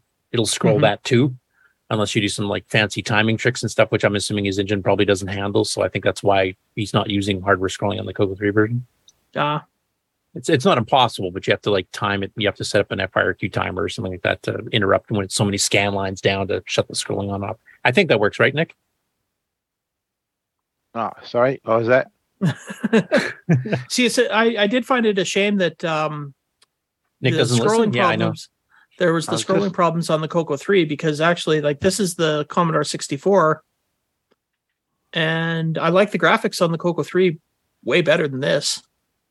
Yeah, except the scrolling. The scrolling is much smoother Yeah. on this. The scrolling is really smooth on here, but uh, like uh, the the graphics are more colorful on the Coco 3 than the Commodore 64. So Yeah. Now the question, Nick, was um you can you can do timing tricks on the GIME so you can have the vertical scrolling turn on and off so many scan lines down, right? Uh, Or can you? I, not the vertical, I don't think. No. Not vertical scrolling, no. A horizontal only. Oh, okay. Well, I was wrong. Well, I could be wrong. I, I haven't done that. so talk to sock and everything's imp- e- everything's possible. Yeah, exactly. Now, whether it's it's something you know possible, but you can actually do in a live action game, though, that's a bit of a different story. Yeah. But ironically, like Ken, like you said, like out of the three Coco related or color computer related versions here, the MC10 actually does the swung the fastest because it has the least amount to scroll because of the lower res. actually doesn't do too bad on this one. I'd have to say, given the limited res, because he's running this at what 128 by 96, I think, for color. The animation on the character actually looks pretty good, like the running, because you're literally talking a pretty limited number of pixels there. yeah, and that's the same guy he used in uh, Lift. So the same little character. you know. And these are all cassette. He doesn't have any disc versions. Now, I notice on this video here, you actually hit the problem where he's mapped the graphics from 600 hex up. You can see that little scrolling bit of color in the upper left there. And that's because that's the disc timer, disc motor timer running. Mhm. Because this it's it's hard coded for cassette graphics default, not disc graphics, which is you know set way later because there's a whole chunk of stuff reserved for disc buffers. Did you get a chance to try that ROML to uh, Uh, no, I did have not tried that yet. because I will mention for people that have hit this, if you've got a cassette based game for the Coco and it's doing that little thing, and occasionally it will crash, like Grabber, eventually after you run over that thing and it keeps changing the timer, it will eventually crash Grabber and it'll freeze if you have the cassette version of Grabber. And multiple other ones I've hit that on. But ROML was a disc loading, uh, car- it was meant for cartridges or cassette based games. Came out in 1982 by MTP uh, Technical Products and basically it was it, it basically loads in the uh, game figures out if it's a rom cartridge game mapped way up where the rom should be or if it's something that was lower memory irregardless it disables disk basic after it finishes loading and then runs it as if it was on a cassette system totally disabling the rom so it actually fixes that problem now it's not perfect if you have a really large game like a 32k game that takes most of ram or a 64k game it does not work properly with those it won't fix those but for the older 16k games and the smaller 32k required games it actually lets them run without that little timer thing going and it won't crash. It actually lets the game run properly. So if you've hit any of those, uh, ROML is available on the Color Computer Archive because I put it there myself. And here you can see the Coco 3 guys, uh, the only version that uh, he's got different colored uh, shirt and pants. Yeah, the other ones he's nude, right? He's just white. yeah. He's a little naked guy running around. He's a, a naked computer geek because he's all white and never got a tan. Yeah. Now, does some of the other like C64, the higher end versions have any color on the character, or is it uniquely Coco 3 as far as you know? Uh, what I came across, I think, was just Coco Three. trying to remember, the, did the ColecoVision have colors too? Like the Vic Twenty didn't, the C sixty four didn't. Let's see here. Yeah, two obviously didn't. Coleco here. But we get Timberman and just G- white. Well, no, the Cle- the ColecoVision wouldn't because their sprites I think could only be two color or four color, wasn't it? Uh, Like hardware limitation of the sprites. I think for there wasn't a hardware limitation like that. The hardware limitation on the ColecoVision was that you could only have so many sprites on the same uh, horizontal line. Yeah, same as the 26. But I, they also had limitations how many colors could be in the sprite. Like C64 thinks four colors max. Because if you think uh, like Donkey Kong on the ColecoVision has three colors on the, the Mario character, so Yeah, it depends if they did it as sprite or if they did it as uh, tile or bitmap. Like that was some of the That's- ways they cheated yeah. to get around it. But like this, I think it is sprites because it's drawing on the background, fully masking properly. Where if you look at the Coco versions, you'll see it actually has a black square around it to make it run a little bit faster. I am interested to uh, take those ColecoVision versions. Like here, you can see there's a black Yeah. square around it because it's just drawing it straight Yeah. rather than trying to mask it on. Whereas a real sprite based hardware one, that it does do the background. Sorry, what was the thought I interrupted? Oh, I was just going to say, um, I kind of want to, when I get home, I'm going to try and take some of those ColecoVision versions and uh, burn them onto cartridges and actually play them on the real hardware. That'd be cool. No, no, this is a pretty good one. I like it. We never had a Mappy clone for the Coco, as far as I know. Uh, not that I recall. well, this one. I don't, I don't know what this one would be based on. This game, Mappy was the one we. yeah, no, no, I'm, I'm talking On- about the one from the, Yeah. the Game On Challenge because that was that was one nice thing about it is that uh, it was it's not a complete clone as we mentioned, no horizontal scrolling and stuff, but it is the closest to a Mappy clone the Coco's ever had, and we've never had it before last year. So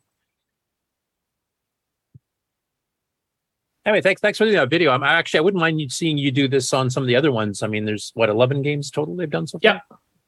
So that'd be kind of interesting to see those if you need a bit of a you know filler stuff with all your other hardware things. And now, are you going to be doing anything from the um, VCF live or anything like that? Are you planning on? Or? I haven't decided yet. Um, Because no, I'm- Amy and Taylor are planning to be there. You're going to be there. Some Yeah. of the people from Glenside are going to be there. Sloopy's going to be there, and Any anybody else on the panel going to VCF? In is that this month, September? Uh, Me, me, me, two me, weeks. me. I'm planning on going. I, I, I still need a roomie, but uh, yes, I'm still going. Okay, and Jason, you're going. You said too. Uh, that's the plan. Yep. Are you dragging your brother so he finally gets out of the house? Uh, no, uh, I, I don't believe so. That would be news to me. No.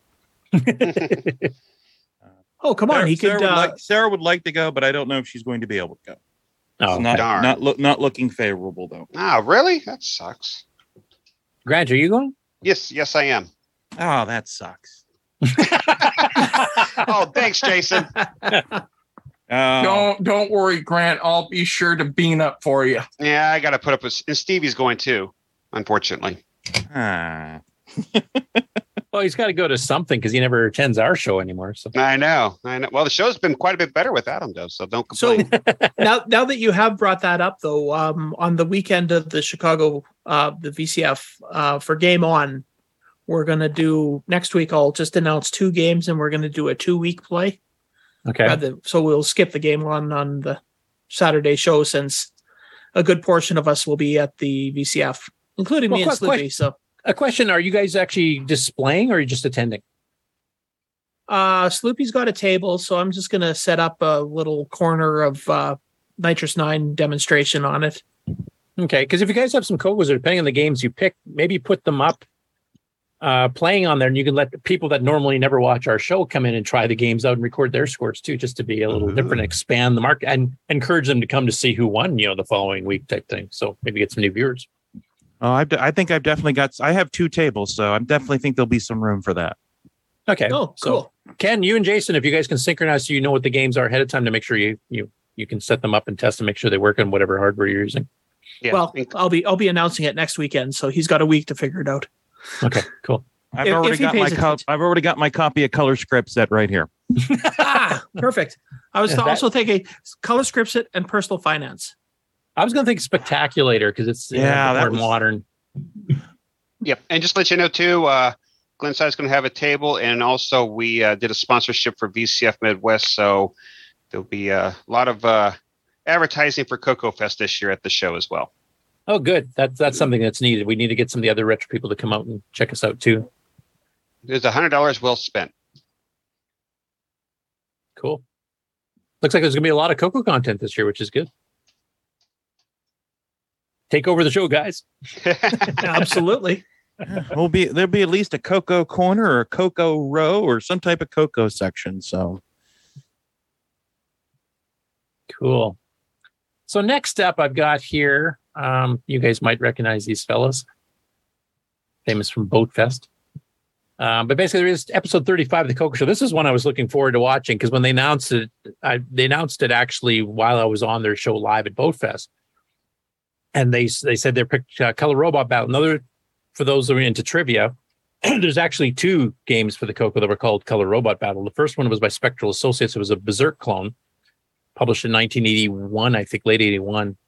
Um, and later with a 32K version, it talked with an Elmer Fudd Lisp. But then Tandy came out with this, uh, the one that they ended up playing on the, on the Coco Show, which is a, a programming game. It teaches you some rudimentary programming, how to program your own AI at that and that type of thing.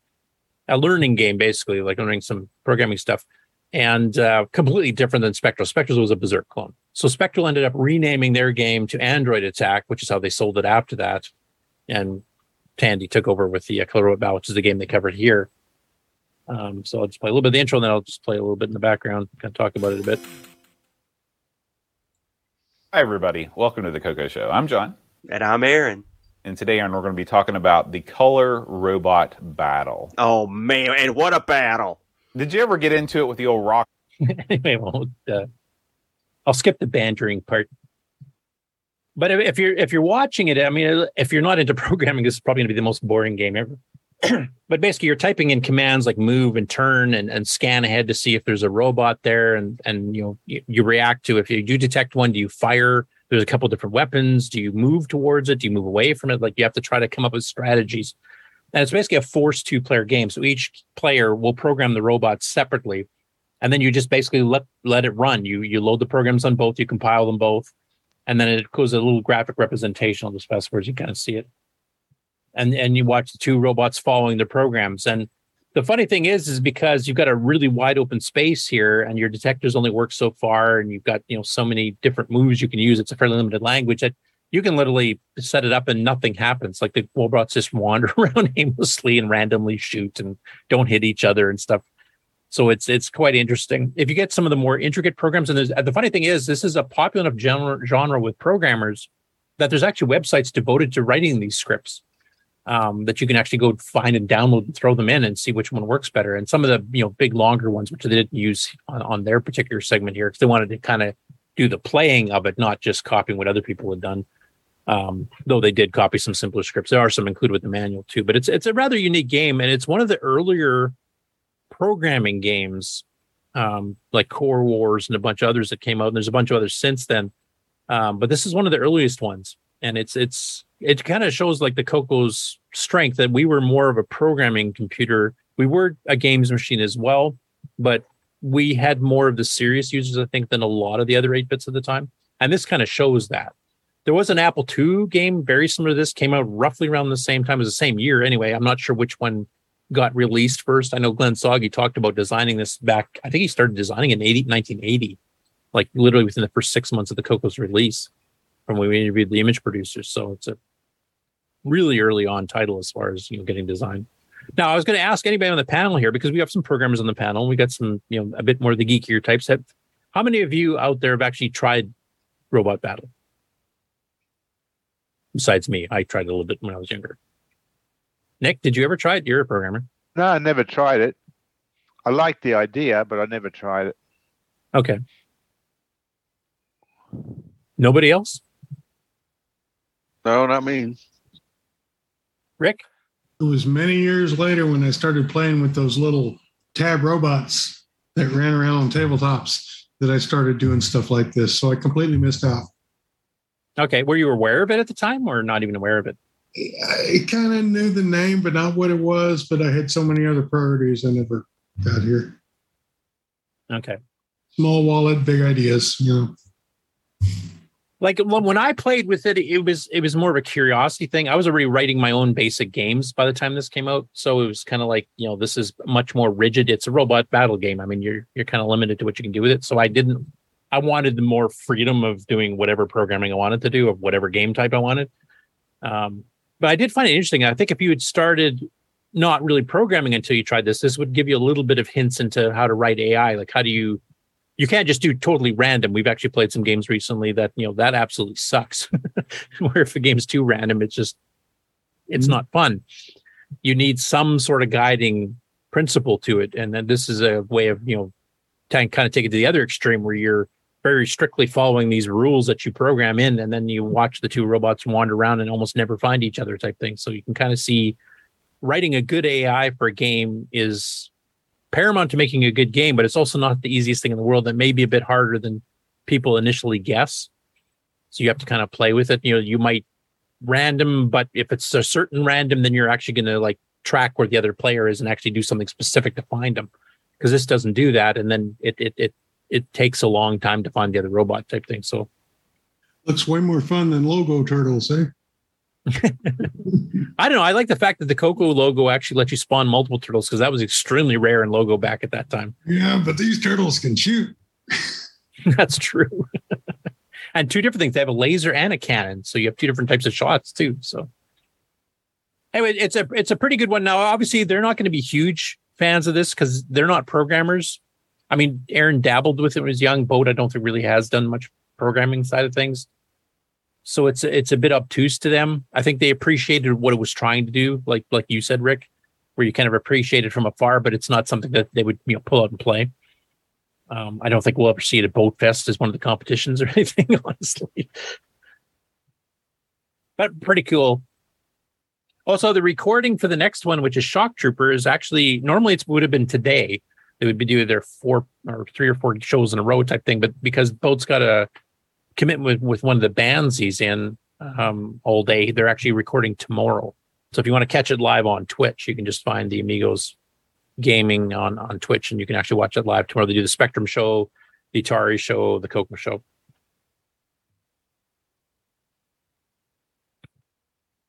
Next up, we have a bit of an update from Simon Jonassen. So he's been porting Paul Thayer's Timberman, which kind of brings this project full circle because Simon was helping teach Paul because that was his first machine language game for the Coco 3. He helped him doing the, you know, how to handle the graphics, how to handle the sound, how to read the joysticks and all that kind of stuff. So he actually helped Paul write that game, and now he's actually porting it back to the MC10.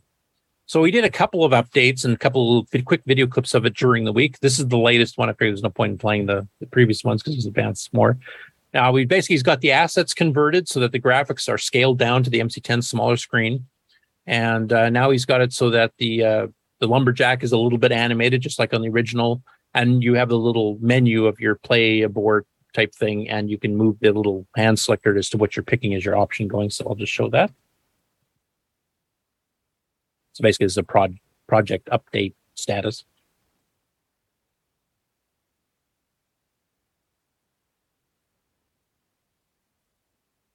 Of course, since the MC10 doesn't have a joystick normally, uh, this will be a keyboard operated game, unlike the Coco version. And uh, Timberman was the featured Coco game at Boat Fest, which I think I've mentioned before too. So that and actually it was the most popular game out of all three platforms that were part of the uh, the challenge at Boat Fest. So and uh, the kudos- easiest to bot. What's that? And I said the easiest to bot. Yeah. So they had a lot of fun with that. There was a there was a heated competition between two particular players that had to go to a tiebreaker. We had to bring in Paul Shoemaker's um, pack game. Uh, trying to remember the something maze. I'm blanking on it at the moment, but you know the circular one where you have to run around and avoid the chips that Curtis tried to pull out of a circuit board and mangle all the pins. Yeah, the two button game. Yeah. Uh, another kind of game update here. Paul Shoemaker did a couple quick video updates on projects he's working on. Uh, the first one is part of a Pico 8 virtual console game called Invasion, originally written by Joe Rodriguez, which will be on the left, and I'll play that. Um, now, this is the second Pico 8 type game that's getting ported to the Coco because Paul Thayer's Coco Bon is also based on a Pico 8 game that he's been porting over too. And uh, Paul will actually give a presentation about that at Coco Fest. So if you guys want to check that out on the uh, I'm a Coconut channel on YouTube, you can see his presentation, which shows some of the graphics and explains the gameplay and design, etc. It's a Coco 3 strategy game. It's based on Sokoban with a ton of extra elements to it. So anyway, I'll show uh, what he's got so far here for Invasion. Now, is it showing on Zoom screen? Because sometimes it doesn't share properly when I do this. Are you guys seeing the screen? Yes. Okay. It's kind of a Space Invaders with a little bit of a shadowy look to it with the colors, I guess.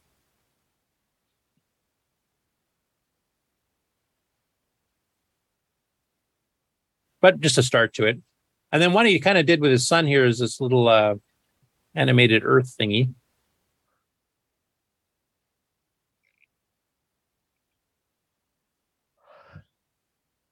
Now, remember we've seen something like this on, uh, to remember the Adventure International game. Rear Guard has this at, at the very beginning of it. Uh, if you guys have played that game by the author of Sea Dragon. Because he has a little spinning earth in the middle of when you start the game, and then it actually has a spaceship fly out from it, spell the word rear guard, and then you actually start playing the game. So it kind of reminded me of that. Uh, next up, as uh, just announced today, uh, Robot Nightmare, which is actually, as you'll see by the tag at the bottom here, is actually part of Septandy. So, Ken, you kind of broke the rules and you wrote it a little bit early here because it's not September yet and you've already released it. Sort of cheating. But uh, because the uh, promo just kind of showed a bit of the graphics here, I'm actually going to play some of the gameplay and the intro screen here. I won't play the whole five minute video. Uh, but just to kind of give you an idea of the sound effects and then you know what the intro screen looks like, the high score screen looks like too. Um, the scoring and stuff is done with semi graphics, just like the game itself is. So, as Nick well knows, because he's doing it on his games too, including his upcoming Jumping Joey, if you use strictly graphics characters and don't try to mix the text characters in a semi graphics mode, you can get it to run on a Coco 3 perfectly fine. If you try to do the semi graphics text characters in a higher mode, those will not show up on a Coco 3. You'll just see the graphics and you won't see any of the text at all. So, like some of the older games with scores and actual text to read did not work properly. The game plays, but it doesn't fully show up properly unless you do it this way. So that's what he's kind of discovered here too. And I'll play a little bit of that. Available now on itch.io on Ken's page.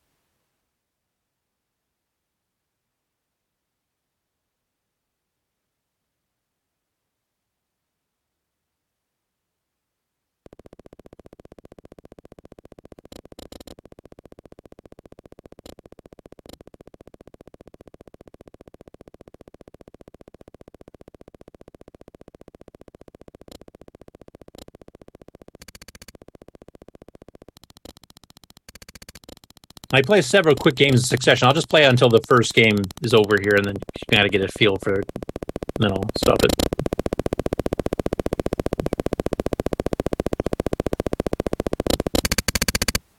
Now, Jason, you're still on the call, right? Yes. Um, obviously, you've been helping your brother beta test this. I'm presuming. How long has this been in development for? Uh, I saw an early demo of this like a year ago, just as kind of a concept, but then I think it was just one of those projects he got back here within the last few months that I started to see some betas and got some betas to play with. Okay. I, I guess the game it most reminds me of because of the screen layout and stuff is probably Wizard of War, but it's not quite Wizard of War. It's got some a lot of extra gameplay elements of the certain monsters doing certain things and you know, I haven't seen like a wizard or a, a warlock or some of those bonusy things come out, but I think it may be uh, at least partially inspired by the it was an Atari game. Uh, I think it was called like Dark Dark Cavern or Dark Chambers or something like that. It was a it was an M Network game. Oh, from Mattel. Okay. Yeah, but for the 2600, I think it was That's what Because I'm just looking like that little uh, room in the bottom there. That is very Wizard of War like, and the little red doorways on the sides is very Wizard of War like. So maybe that M Network game was loosely based on Wizard of War too. I mean, the play of the actual monsters and stuff are a fair bit different, and some of the goals and stuff uh, where you spawn's quite different too. So Just I wish I could a good remember the right name. oh yeah, dark dark cavern. Yep. Okay. Now I have to say, given the limited horizontal resolution of a semi-graphics game, because you basically only have 64 pixels going across the screen, and every pair of them has to be black or s- the same color. Um, he's got a very nice looking here, like the snakes animated and waves around, and the the robot or where we want to call actually have little spinning wheels that you can watch, and you know the limitations of the drawing, the character that's running around itself, but the shifting legs and arms and stuff actually looks quite good. So he did really well with this, this resolution, which I'm sure Nick can appreciate because he's had to force graphics onto these lower screens too. So Yeah, yeah, no, it takes a bit of getting used to this mode, but uh, if you sit down, design it right, it can look look pretty good, colourful, on a black background. yeah, which is like you know a mantra for you. Yeah, that's right. Looks very non-Coco-ish. I, I do like the fact you use a, a light blue, the cyan, and the, and the darker blue for the walls, and you kind of offset them isometrically, a so it looks 3D. sort of a 3D, like it looks like walls standing up. You're looking from the top type thing, which is nice. The only thing it's missing is furniture. Yeah, I was kind of missing the couch. I thought there'd be at least a couch bonus somewhere in here. It's not a proper, you know, And- nightmare and- game without a couch popping in front of you every once in a while.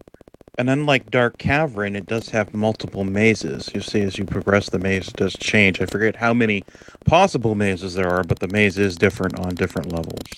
Okay, so that that's also like Wizard of War then. So that original M Network game, I'm I'm guessing, must have been loosely based on Wizard of War, and then Ken kind of expanded on that one closer to Wizard of War itself without it maybe even realizing it at the time. And if you look on his itch.io page at the uh, physical copy you can buy on the DVD case, it advertises 100% furniture free. See, that's a disappointment, honestly. if you cl- click on up above, uh, up near the top there, uh, click here to buy Robot Nightmare Physical Edition, and then rotate the case.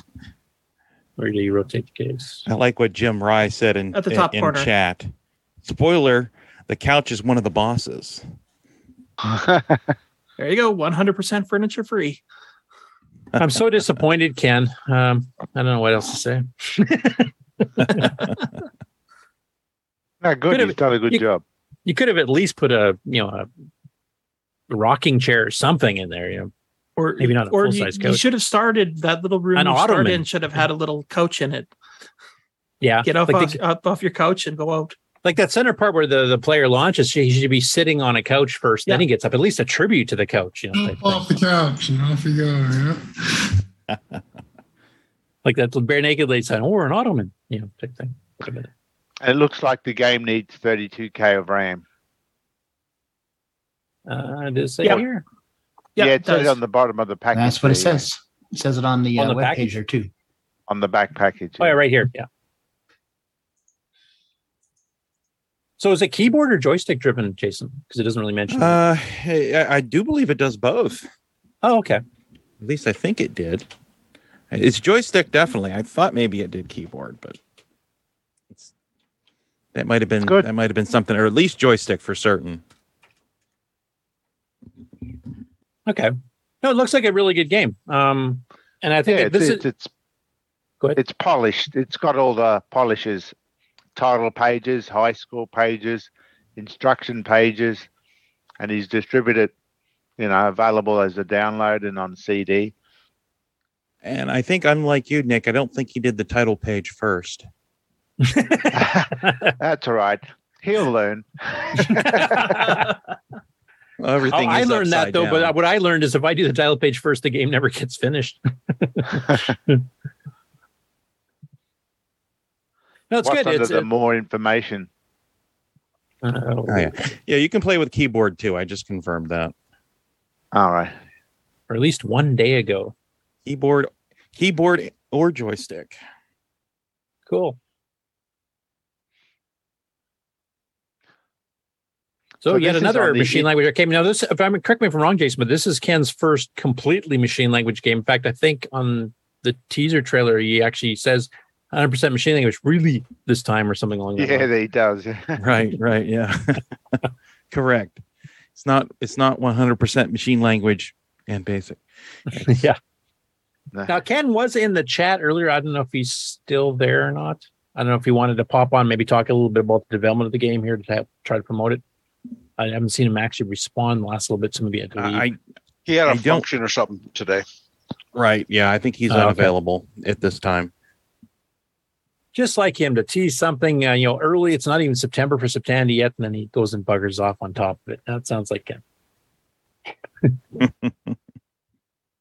anyway, I'm, I'm imagining uh, you if, if he's not able to make Coco Fest in April, I'm imagining that you will be selling this on his behalf with a physical copy. Or Uh, I would think that would be a possibility. Uh, I'd have to talk to him about that, but I'm hoping, I'm really hoping he'll be able to go in April. That that that's that's the that that's the goal. If not, I don't see why we couldn't arrange something.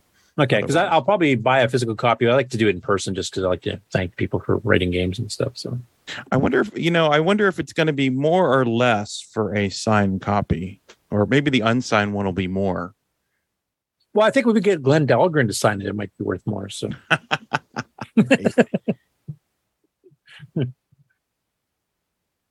and the last of the game on news this week, I've got um, Coco Forest, who's been doing the Dragon games. Actually, pummeled out a whole whackload of them this week. I'm not going to play anything unless somebody wants to specifically see something.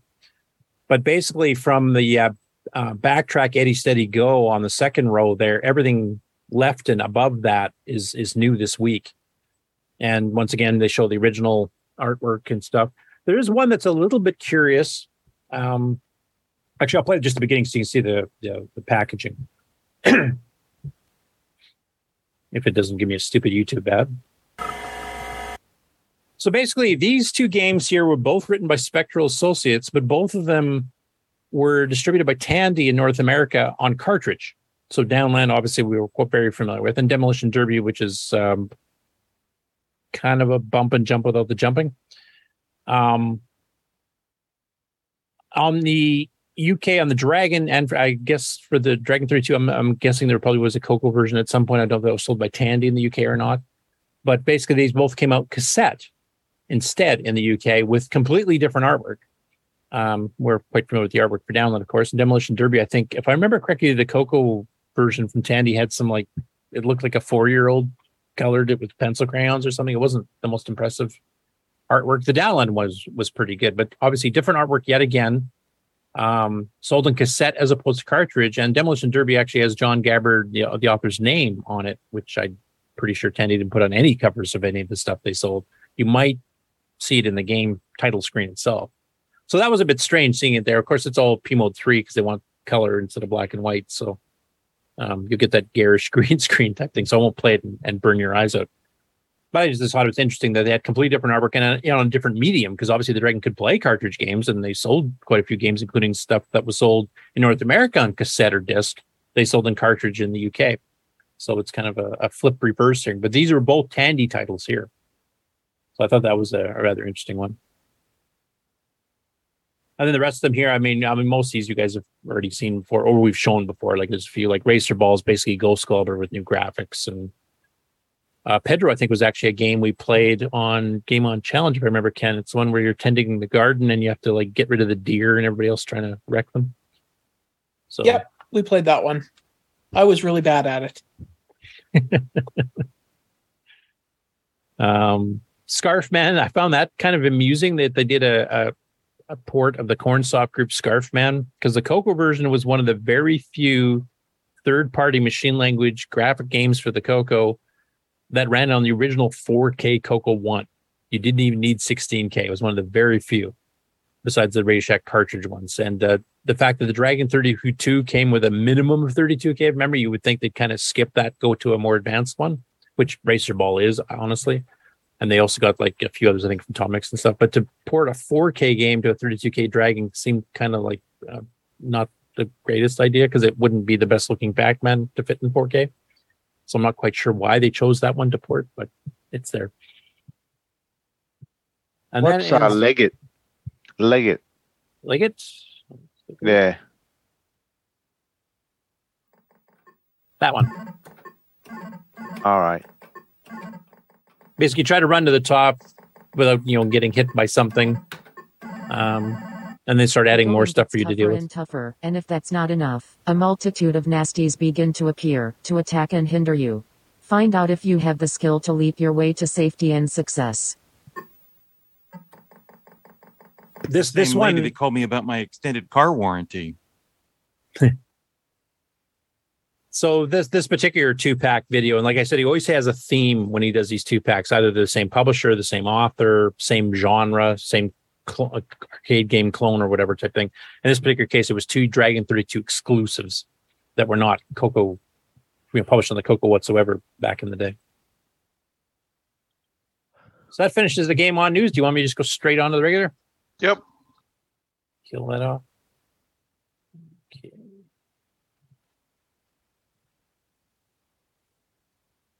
Nope, that's not the right one. Or am I showing the right screen? Yes, I am. I'm just going to get rid of this one. So we use beside. Okay, so first up, we've got Alan Huffman and his blog for Sub-Etha Software.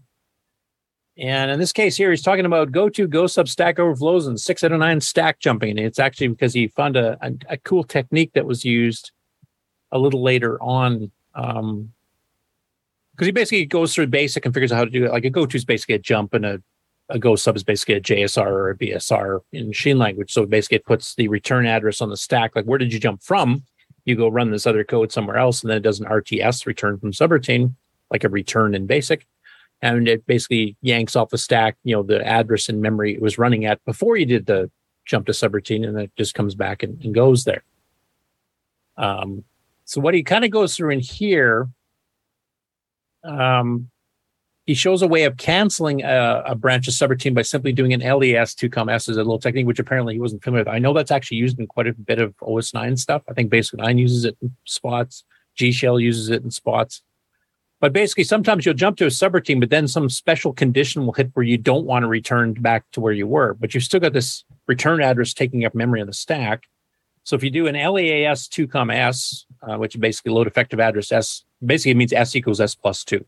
So basically what you're telling in the stack pointer is just forget that other one existed. That return address, we're not going to, we're going to pretend it's not, not there. It's still technically there in memory, but you've moved the stack so that any RTS after that's going to skip to the next one on the stack. So it's basically a way of canceling a return um, and getting the memory back from it if you have that special case where you want to break out of a subroutine. And I've also seen like Basic 9 also uses a technique where depending on a special condition, it'll change the return address. It'll still have one because it'll do some cleanup that's generic to no matter what happens, but there's something in the middle that's different. And the middle part will go and say, I'm actually going to change that address on the stack. So you're going to come back to a completely different routine than from where you came from. And that's actually used on quite a few programs I've seen too, is another, you know, advanced handling of the stack subroutine uh, routines and, and where they return to. So there's a couple of little neat programming tricks you can do with the stack here. So he kind of goes through going through the go-tos and go subs in basic and how those work. And then he starts getting into the machine language version of it here too, kind of showing the equivalence at first. Then he kind of shows that LAS trick. So it's it's a good um, article to explain some of the similarities between basic and machine language, where they're basically doing the same thing and how they work internally. Uh, and then also showing that with machine language, you have a bit more options because you have more direct control of what's going on. So you can kind of cheat. There probably is a way to do with pokes and stuff to do the same in basic, but because pokes have to go through the whole floating point interpreter and stuff here, they're probably slower than it's worth asking. so anyway, another great article from Alan. He's got a whole bunch queued up. Uh, Last time I talked to him, he's got stuff queued up until October. So uh, his Septandia, I imagine, is going to be just a deluge of, of articles. So he's he's all ready for Septandia. For your programmers out there, uh, Pierre Sarrazin has released version 0.1.79 of CMOC, the C compiler, um, which actually works for both OS 9 and regular Disk Basic. This one here just has some general bug fixes and optimizations, and it now adds floating point support for the Dragon DOS environment because apparently it didn't before. And Dragon DOS is very different than Disk Basic. That's one of the things that is very different on the Dragon versus the Coco. And it has an option to allocate more stack space in OS 9 as well. So um, and it now issues a warning when passing a structure union to a printf or an fprintf. So that's the updates here, kind of highlighted. And if you are doing any development using CMOC, you might as well grab it. It's got some nice little features. And the optimizations, I don't know how extensive or where they are. Uh, but the fact that there's bug fixes as well, I would just download it even if you're not going to use any of these newer features. Grant, I'll let you talk about this one. This was uh, put up by the other Grant. Hey, uh, yeah. So just let you guys know that we have we have finally got the uh, contract signed for uh, Coco Fest 31, uh, and the room uh, code for the room blocks is also out there now. Just uh, is GCT, I believe it is.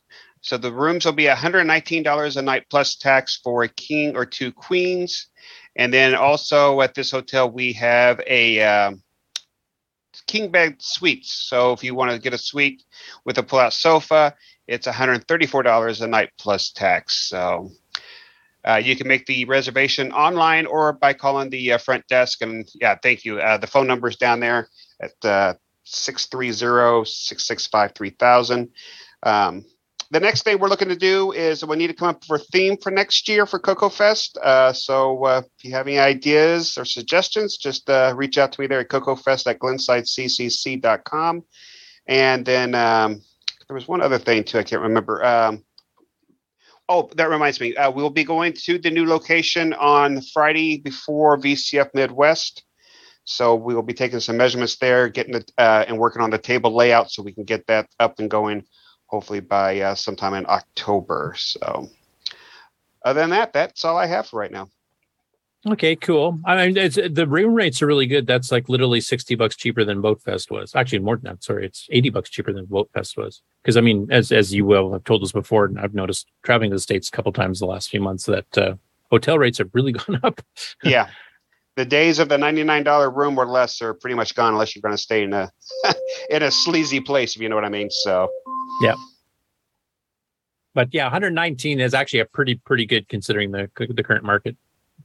yeah, Um, and, and it's a really nice hotel too. So, Yeah. I think I think everybody will be very happy with it. Yeah, should mention that the uh, the reserve discounted rates that you have to be reserved by March 30th, which is three weeks ahead of the show itself. That is correct. Yep, March 30th. And uh, also to mention here, free coffee in the lobby. Um, housekeeping uh, upon request apparently is just normal in hotels now after COVID. Uh, but it's also got a swimming pool and hot tub. So if you want to bring your trunks, I brought them, never had a chance to. But if we stay a bit longer this year, I think I'm going to partake in that. Yeah, yeah, Um, and just to let you know for the uh, for the uh, housekeeping, uh, they will come into your room and uh, and clean it if you if you request. Um, most people do not want people coming into your, in their rooms every day now with uh, after COVID, but uh, like for me, and I'm sure Curtis is the same way too. I would like to at least have my coffee refilled. So just let Yes. them know at the front desk, and they will uh, be more than happy to drop off more coffee, uh, to take your dirty towels and replace them with clean towels, that type of stuff. But the uh, they don't really make your bed anymore like they used to back in the old days. I think Yeah, the days- bed part I'm fine with. The coffee, I need that more than I need air to breathe. So exactly. So and and just be and also we will be offering coffee at the event too, but I I don't think Jim's going to allow us to have a uh, you know unlimited bottomless. Uh, Well, like I said, I'll, I'll I'll kick in a few extra bucks for coffee. Like it, maybe that maybe that's what we need to. The coffee drinkers can you know donate extra five bucks each or something to help cover something. Like that. yeah, yeah, and we can talk about that. So we'll figure that out. The other thing I want to mention here too, uh, like they mentioned a convenience store. Is that right in the hotel? Uh, convenience store. Oh, Yes. oh yeah, oh yeah. So the convenience store, there is a little, um, you know, for like sodas, uh, kind of like they did at the other location. You know, you can pick up sodas or candy bars, that type of thing. Okay, and a full service restaurant, Burger Theory, open for breakfast and dinner, and then they have a breakfast buffet for Saturday and Sunday mornings. And I'm assuming we're going to partake in that. Correct. Yep, they're doing the buffet just just for us, but it'll be open for everybody in the hotel. But they nor- they don't normally do the buffets, but uh, but since we're such a big group, they uh, they're going to do that for us, so, which will be nice because we just grab and go. You know. Yeah, Wasn't and I mean, a, we, uh, we did do the buffet the one day at the last one here, and actually that that was good because we actually got to mingle and talk without you know, you know, Exactly. wandering around in front of Coco's and stuff and getting distracted. Yeah, I liked the buffet at the last place. I went, went three or four times. I think. Yeah. Mark, did you say something? Yeah, wasn't there a uh, like a pilot truck stop like right behind the hotel? There was a 7 Eleven, Yeah, I think there was a 7-Eleven right next the to it. old place. Okay. Well, yeah, the old place had the 7-Eleven, but this new place wasn't there. Yeah, big- I mean, there's like one behind there. there's a couple couple uh, gas stations just within walking distance. So, yeah. In Now, fact, Grant- if, I'm, if I if I remember So- correctly, there's so if even a, there's even a car wash. So, So if one runs out of Dr. Pepper, we got a backup. Exactly. And like I said, the nice thing about this location, it is not in an industrial park like it, the, the other one was. So, Yeah, much Uh, nicer. so and for and for the people who have gone to Fire and Wine, I mean, it is literally just about a five minute drive from where we're where we're where we're at now. So, so it's in that general area. So if you went to Fire and Wine, we're basically in that same ballpark area. Means it's also closer to the Micro Center South. Priorities. Hey, Sixty asked, could we start over again? He missed everything. And the answer is no. Um, well, on YouTube, there's that little thing you slide backwards, Yep. and we'll do the whole thing over for you again. Yeah. Gotta love Micro Center. Now, uh, Grant, I had a question here about uh, Jason of uh, VCF fame. Um, we were talking last year about having a you know a kind of a guided tour of their warehouse, uh, which wasn't too far from the last year's location. I don't think it's too far from this one, because they they were planning on having the whole thing set up and all the equipment down there that they wanted, and having some of these things where you can actually try out some of the you know the old computers and old consoles and stuff. Um, have you guys talked anything about that, or will you be talking to him about that at uh, VCF just to make sure that's still happening? Yeah, yeah, I'll talk to him at VCF Midwest. Uh, I mean, are we? Are, what days do we got, want to have that on? A Saturday or Sunday? I would say Sunday probably be the better day to have it on. Well, it depends if you want to do it in the evening or if you want to do it during the day during the show. Um, like we did it on an evening. We did Sunday evening, which was kind of you know some people had already left, so that was kind of bad for that. But like a Saturday evening might not be a bad idea if it's you know maybe more like a late afternoon, early evening. Then we could still have a jam session and, and the, the gathering afterwards. I, it's it's kind of open. I, like, are you guys ha- getting it Friday have a- and Saturday? Like Friday night? I have be a better one? idea. Let's just skip the jam session and singing. We'll just go straight to the VCF Midwest. Or we could haul guitars and stuff down to the uh, warehouse and actually just you know, let it get really loud because we're, you know, who cares? We're in the warehouse. Oh, that's true too. Yeah, I'll talk. I'll talk to Jason about that. In fact, uh, I'll be talking to him too for the uh, t-shirts as well because I'm I'm really going to try to get the t-shirt thing going this year as Oh, well. that's another thing. Uh, you want you're soliciting for des- t-shirt designs. I think Ron, you've actually uh, sent a few up already, haven't you? Yeah, yep. He actually sent the uh, sent the poster and uh, a T-shirt design. Um, in fact, I'll be using his poster idea at VCF Midwest. And thanks to VCF Midwest, if, if you guys go to their website, uh, VCF uh, VCFMW.org, uh, they are advertising us very heavily too at their show this year. So that will hopefully also increase our turnout as well. Cool. Okay, you that's what did you say the address is? I'll bring that up. Uh, VCF. VCFMW.org. So, yep, you see it down there at the bottom. oh, the scrolling part. You mean? Yeah, yep. And they're also going to be having us on the TVs there in the lobby throughout the hotel, and uh, I guess I'll be putting some posters. We're they're also taking over the show, folks. and they're also going to announce it too over the intercoms uh, throughout the two day event. So cool. And of, and of course, also uh, Grant B is going to be making some uh, handouts for us to be the, to hand out on the table there. So we should hopefully get a good turnout maybe this next year. We're going to advertise it quite a bit. So Okay.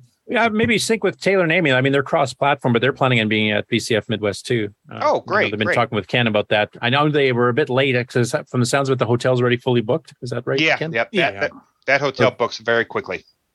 So uh, they were they were making alternate arrangements, but they are planning on going. So Yeah, there should be a overflow hotel at the Comfort Inn. That's where we stayed at last year. So you might let them know that. yeah, Ken, if you want to pass that on, since you're actually going to be there too. Or if maybe they're listening. They could.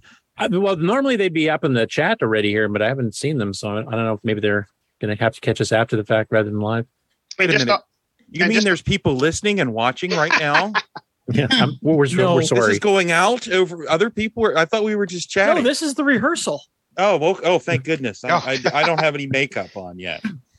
Or And just to let you guys know too, uh, we have been getting donations for uh, the auctions too already. So I've actually just got an email this morning from somebody who's going to be sending stuff, and then I know that Tony uh, Podraza also had uh, like five or six boxes that were shipped to his house as well too. So, so if you have anything you want to send to uh, for the auction for Coco Fest uh, for donation wise, uh, let me know. We are reimbursing shipping uh, costs. So if you're not able to attend the show, uh, reach out to me and uh, we'll, we'll get that uh, arranged and get you reimbursed for the shipping cost.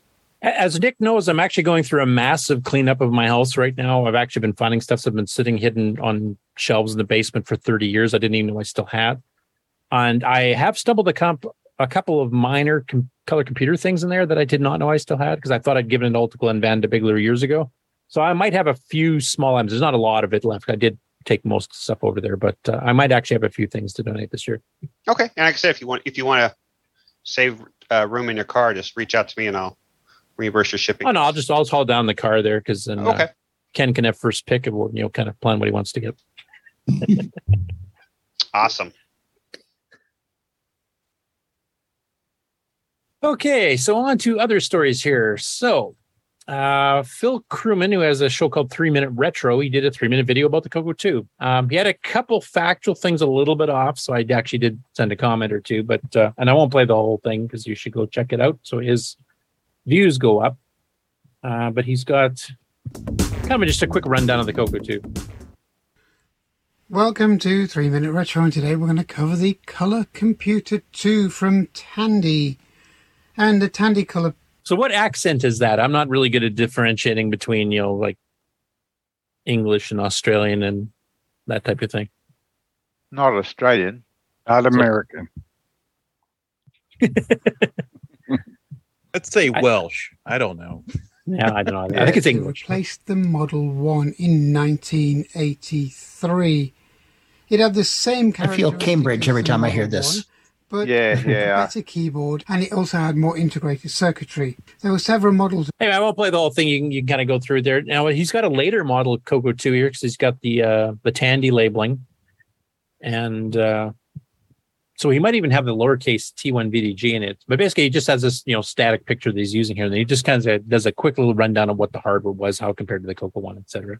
Mentions the Coco 3 came out later. So it's somebody that I've not seen cover the Coco before, so I wanted to, to bring them up. And if you guys want to go comment on his video, please feel free. Links, of course, will all be in the show color notes on Discord. Sorry. Spelt color right on the front of the Coco.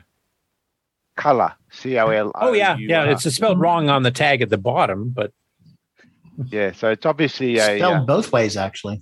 oh yeah, down here, yeah. but the main the main title is right. Yeah, Looks like there's a American spell. GoPro sitting behind it. were Coco 2s available in the UK in Tandy there? Yes, they were available Oh, in Europe in general, actually. Yeah, this is Like they were available in be, Germany and Spain and stuff too. I think Yeah. I remember reading, but uh, the Coco threes were no, they weren't. They weren't. No, yeah. And then there's another uh, Coco 2 related video. This is from a YouTube channel called the Circuit and Game Guy 101. Um, and there, in this one, he kind of fired up a uh, little kaleidoscope program, which apparently, from his commentary, was originally from a Hot Coco issue. And he kind of goes through how to hook up the Coco to the TV. He's got an older one. You can see the melted keyboard and Radio Shack uh, label. But he actually did some modifications in the basic program, just changed it to throw in a little bit of sound stuff. Now I won't play too much of this because you know, you know, we've all seen Kaleidoscope. So I just wanted to give him a shout out for trying a Coco 2 here. Another video in the previous one, which was a short, I showed you this uh, program that I got from uh, Hot Coco magazine. Runs the Tandy Color Computer 2, but I uh, made some revisions to it, and I also wanted to talk about um, some of the problems I faced with trying to get this machine to work, which there isn't many really at all. But anyways, so the new revision I made of the code, still the same thing, except plays a little tune, and that was Hey, man, I'll let you go. You know, see what you see figuring out how to hook it up to RF, an RF device to a um, TV and stuff like that too. Because of course, a lot of the younger people these days don't have a clue what that is. And that'd be an early Coco 2 because it says Radio Shack instead of Yeah, Tandy. and the melted keyboard. So that's probably a And the 1983, melted 84 era. keyboard, yeah. Uh, and this next one here is from uh, Pedro Pena, and this, uh, of course, Rocky Hill on YouTube. And this is more of a fun video because uh, there was some discussion on the Discord here about uh, getting auto routers or routers. I don't know how you guys pronounce that uh, for doing uh, taking something from something like KiCad, which is what he uses for doing his circuit designs. And basically, the auto router is basically to go through and figure out the most optimal way to do the wiring on the circuit board itself. And uh, you guys that are do hardware design, if you can let me know, like from my understanding of it, it looks like you have to run this multiple times to get the most efficient version. Is that right for Rick and Mark and other people who might have experience with this? Auto routers are evil. I draw everything by hand, as you can see from my face right now. uh, we can't see your face, There- but sure. Oh, but There if you are- can see my face in the Zoom call, the it's the uh, quadraphonic orchestra 90. And uh, Oh. the router No, we're just seeing your circuit. You're, you're seeing a circuit diagram on your. We're not seeing your face at all. Yeah, yeah, no, that's what I mean. That's Oh, that's okay. the hand routed version. And it was much quicker than trying to get the auto router to do what I want it to do, to to just do it. I, I just find it quicker to just sit back. I don't do a jigsaw puzzle. I spend an hour, I draw this out. Yeah. Cool. Most guess auto routers just waste your time, uh, but there I are mean, I some guess good it ones. Really, all depends on what you're doing. Like a simple board, like I've done, I've only done one board, but for the for the the high res board, I used an auto router. But again, I was using a different uh, a different thing, and it was a lot simpler. And I and there was a few things I did move around, but I I I, I used the auto router, and then I went from there and did a few things, but much simpler than what either of these boards are. And Fr- Franklin Harris of uh, Retro Rewind, he goes in, in the chat and goes, "Never you ever use an auto router ever." most auto most auto routers just waste your time. I do know one guy who used one. It was made by a company called Cooper and Chyan, and it was used on certain uh, uh, packages developed 40 years ago, and it actually worked really good. It would actually save you time, but that's an exception. Right. I used the one in Eagle; it did me okay, but again, like I said, way simpler than what we're looking at here. Right. When you really start trying to cram things together, you need a little inspiration. But what has he done? Yeah. Yeah, there we go. Um, wow. uh, Rick, Rick, will you be talking about your four-way uh, Orchestra 90 later on? Uh, sure, we got to talk. It's Okay. it needs help, but it's doable. So, since you guys are at least familiar with what these these programs do, and this is a plug-in, like this isn't part of KiCad, it's something you can call from it. So you can see these flashing lines going across, and of course, because it's a very long video, he's already got it eight times sped up. He does a bunch of dad joke overlays here just to keep you occupied. But what exactly are these flashing lines doing?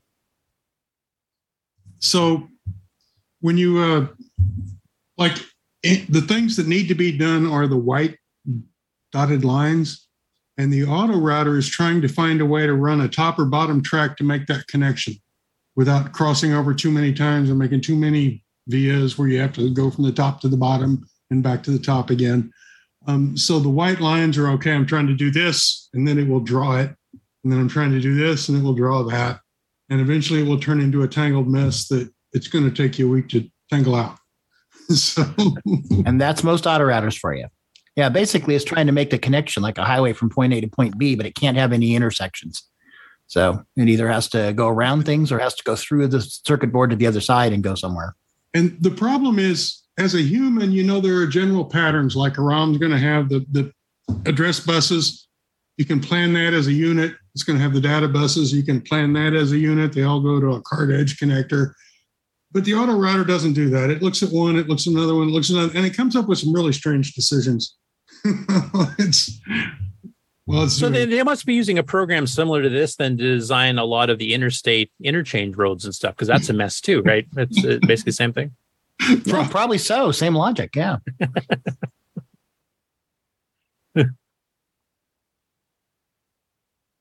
Yeah, because it, loo- it looks complicated. Like I said, he he mentioned at the beginning of this when he's showing this that this is running at eight times speed. This, this is not a fast process, and this is oh. not like a modern circuit board. This is fairly simple compared to stuff like that. So does this literally take on modern stuff like days or weeks to run? Like, does anybody professionally actually use this on higher end machines? Like, is, is are those mm-hmm. machines so complicated you need something like this? Well, Well, actually, might, might be the other way around. Modern machines use less chips. Well, and and if you're in a production environment, you can make rule sets so your auto router does a good job. Plus, I mean, you've got stuff like multi-layer circuit boards, not just top and bottom. You have like you four layers, six layers. circuit boards, and you can make a okay. I've got my address bus rules, and I've got my data bus rules, and I've got my XYZ bus rules. These are all things that a production environment, you know, and a team can do. But as a person, you're just letting it do whatever the heck it wants and hoping it does a good idea. And sometimes it does, and sometimes it doesn't. So So is Like- that all the bodge wires you got to add?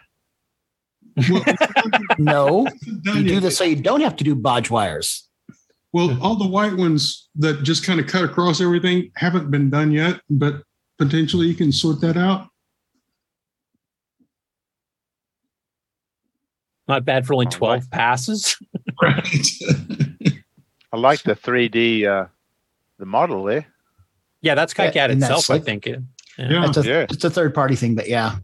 Well, no, it- it's, it's inside KiCad. Here we go. We'll go to uh, where we got view, 3D viewer. And here's our, my ORC 90 board in 3D. I'll stop sharing so everybody can see what you're talking about here, Rick. Okay, I'll just do it again. So Mark, can you zoom up Rick's uh, screen? Uh, if I can find him, he's in He's here right beside you. I'm I look really weird, disjointed and kind of bruised. Uh, You had him, I think, there for a second, didn't you?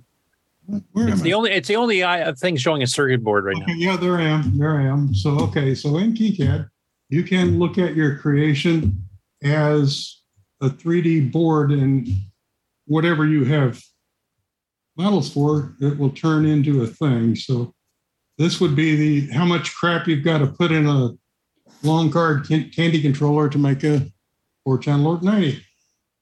I don't have models for the uh, connectors, so there's nothing there.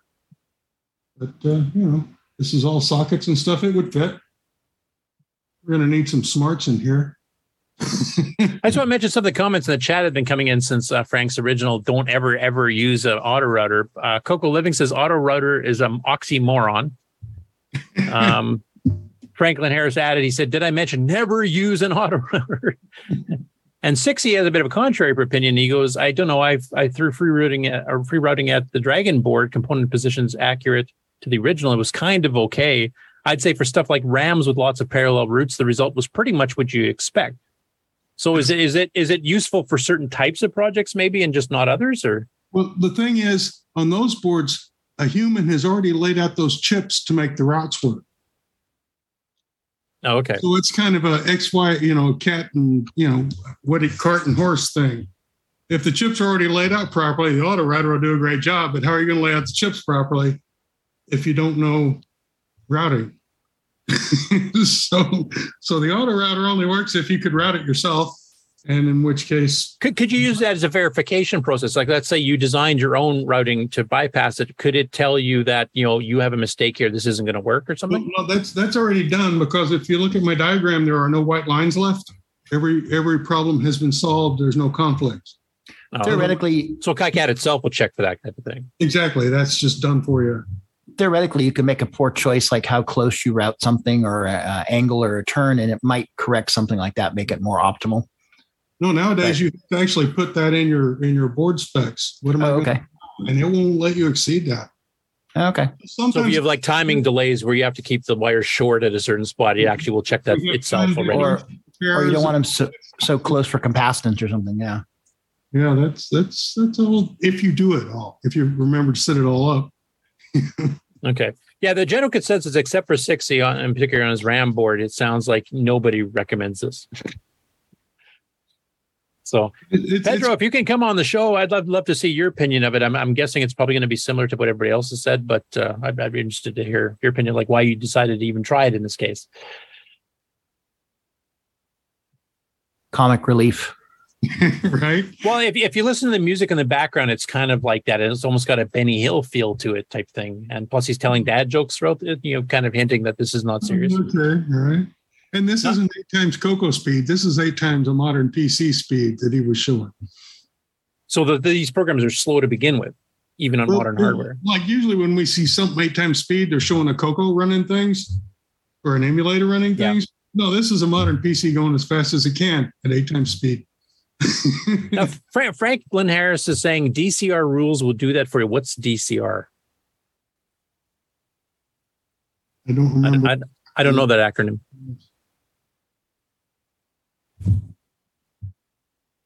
You don't know what that means, Rick? or- I'm not not familiar with it either. Oh, I don't know, but I mean, like in KiCad, you've got all these board constraints. So you can set up, okay, this network's a differential pair and you got to do this. This network is, you know, high voltage and you've got to do that. I don't have anything suitable up. Um, but um, so you set up your rules. This is going to attempt to to do them all, and Okay. I think it's DC resistance, direct current resistance.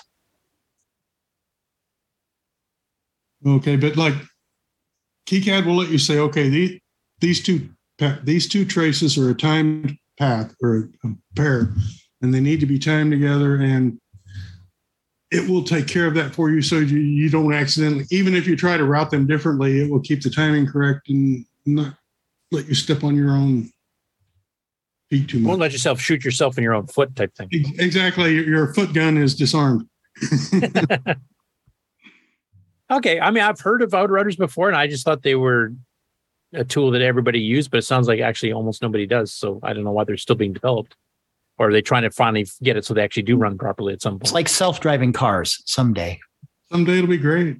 Hmm? Yeah. Yeah. s- someday we'll be all replaced. After they finish randomly crashing and killing people. Yeah, sounds good. Eight bits in the basement says development control regulations. Which that makes sense too. Okay. And 60 said design constraint is to maybe why, or whether I guess he was guessing on DCR as well. Yeah, design constraint rules. Sure. That makes sense also. All right, so it sounds like this is actually he meant it more as a comedy thing because like like he, I'm assuming he's probably like you that uh, you know is basically I would never touch this with a ten foot pole in real life. Right? It tried, but it couldn't do it. Yeah, I mean, uh, I guess, I guess unless this is a work in progress, they're trying to get it up to the point where we can actually do proper designs later on. And this, you're just you're kind of like live beta testing it for these developers. But it sounds like it's a product that should not be released in its current state, really. Well, because I think he's already done this board. And now No, I'm talking like I'm talking about you know this plugin to do auto routing. Period, like the whole auto routing scene itself. Well, it's it's good for things. I mean, and especially if you do your board in sections, you can do a section auto route it. The problem is simple, and it will do it. And then you can add the sections together and use your intellect to tie them up when it starts getting too complicated. But it can help you in steps. Okay, so it's not useless. It's just not good for something like this. Right. It's a little beyond its. It's actually pretty easy to get beyond beyond its capabilities, but you can use it for stuff. It, it can help. Okay. Hey, well, that was a good discussion. I learned some stuff there because I didn't even really know what that all was. so. Next up, we have another video here. Um, another Coco 2 video. Uh, this is taking apart one. So FFF Gaming Emporium, a YouTube channel, and did a complete assembly of Coco 2. Now, this has no commentary in it, though he does have his mic running, and you're hearing a TV playing some show in the background, which sounds violent. Um, but I'm sure if I tried to play the audio, we get hit with something. But he actually takes apart, and this is an, also a later Tandy full keyboard. You can see it's rough, a bit rougher shape here, but with some of the damage on the lower right corner there. But he actually does take it apart uh, to the point where he's you know unplugging the keyboard and he unplugs the power supply and um, kind of gives you a show of what the the raw circuit board looks like here. Uh, you can see this is one of the later models too that has the option, like he's got the eight chips there for 64K now, but it's got the option little daughter board, the two 4464s, so you can do the 64K upgrade either way. So I'm pretty sure that's the model that has the T1 VDG. So I, I think I look remember I left him a comment. You probably have the T1 lowercase capable VDG chip in this thing. It was just kind of interesting that this week there's like three separate, you know, basically first looks at a Coco 2. And I haven't seen those in a while. Maybe that's kind of a precursor to Septandy and they're all early. And and like Ken Reichert, they don't know how to read the proper month that we're currently in because it's not Septandy yet. But uh, it's just interesting seeing that all these different perspectives. And I'm just ribbing you, Ken. First mover advantage. yeah. Um, a quick follow up here. So, Keller Computer Programming also did a no commentary video because we kind of covered he was trying to do a Defender style engine in BASIC, which is quite a quite a task to, to try to tackle, honestly, including scrolling the mountains and stuff. I did send him a comment, um, not involved with this this video. This video is just adding shooting and adding some pseudo aliens, which is that little Y thing. Actually, I might as well play it with a. It does some beeping sounds that we don't really need to hear. But I did mention like like it gets a little bit flickery when he's especially trying to draw the mountains because he has to literally like draw it black, draw it white in the new position. I mentioned that if you actually do page flipping, so you reserve eight pages of graphics memory instead of just four, and then you draw on alternate frames.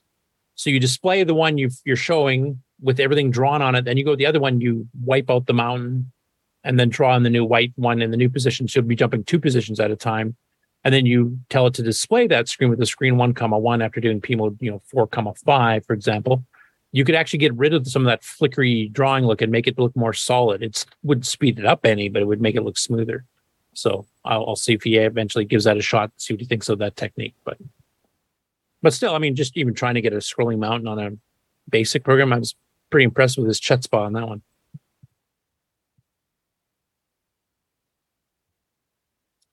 Next up, we have uh, Roel van de Paar, another Australian, put up a short video to answer a question. And this is from a 17 year old that wrote into a show. And I guess he kind of does technical question and answer style things, which is why his channel is called Roel's Technical Help.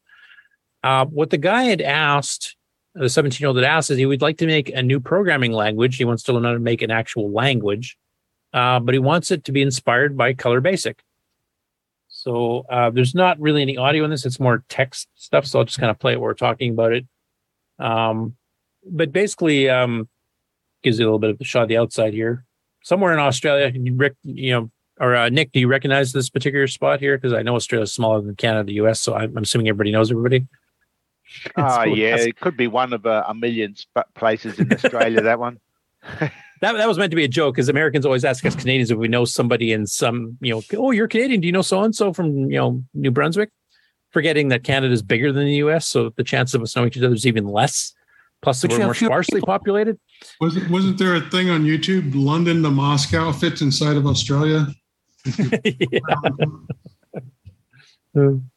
Anyway, you can see the question on the screen here. Uh, I'll just read it out for the audio listeners because obviously you can't see this. So the question was For a time now, I've been wanting to make my own programming language. I'm 17, and the only language I know is Color Basic. I know that compared to today's complicated languages, it's pretty weak, but I was wondering if it would be hard to create a language that is kind of like Color Basic, and how would I start it? What to do, or what do I need to learn in order to make my own programming language? And uh, the author of the site here actually gives five possible solutions. And they, they vary in complexity, etc. So, um, best word here. So here kind of does a description of what you need to know to design a language and getting into lexical analysis and parsing and you know figuring out keywords, etc. And kind of goes through the complicated parts of what you need to do. And then do you want to do interpreted? Do you want to do compiled? Interpret is usually a bit easier to implement. That's implementing like where you basically, you know, parse through the one line at a time type thing, run it directly from there, and then forget everything you just did and go on to the next one, which isn't the most optimized for speed. Compiled means you're actually compiling it to machine language, or as you mentioned, you can cross compile to C first and then have that compiled to machine language, which is how OmniBasic does it that I actually use for work. Um, so it kind of goes in the background of what you could do here, and then he starts mentioning there's some other ways you could possibly do it. You could try to write something like this in C or something, and then he mentions you can do other things. Uh, let's find solution two um, learn some other languages first, like C or possibly assembly, and then see whether you think you want to tackle doing your own basic language on top of it, or maybe just learn those instead. Uh, that was one other solution. Uh, solution three uh, goes through a book uh, that does some stuff on uh, C++ in this bigger case. Solution four is using Python which is you know a bit more similar to basic than some of the other languages he's mentioned so basically he's going through some different ways not aside from the first solution not really going for what the original question wa- was where he wanted to write a basic style language this is doing some other things that you can get the same you know net effect but it's not really writing your own compiler or, or your own interpreter so but I just thought it was interesting. Uh, a guy from Australia actually you know, tackling something that's related to color basic. Next up after that, uh, we mentioned this last week that James Host has been uploading scans of the Australian MC10 dedicated magazine called Myco, and uh, he's finished. So he uh, uploaded three more issues since we last talked. The May, June, and 1984, or May, June, and July 1984 issues. July 84 was the last issue of this magazine, and then it got folded back into I think Australian Rainbow or Australian Cocoa or something like yeah, that. Yeah, one of those.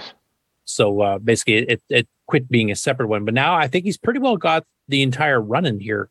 Um, so it, if you guys have an MC10 and you want a lot of stuff to read on MC10, uh, there's a magazine completely dedicated. These are all uploaded on the Facebook group. Hopefully, uploads them to the Color Computer Archive as well, though I haven't had a chance to check to see if they are there or not. So is that eight issues in total? Uh, by the looks of it. Six, I'm counting here. December 83 till July of Two, 84. three, four, five. I, I could Because the. MC10 Help is more of a little book that was sold. It's not an actual. Oh, magazine. okay.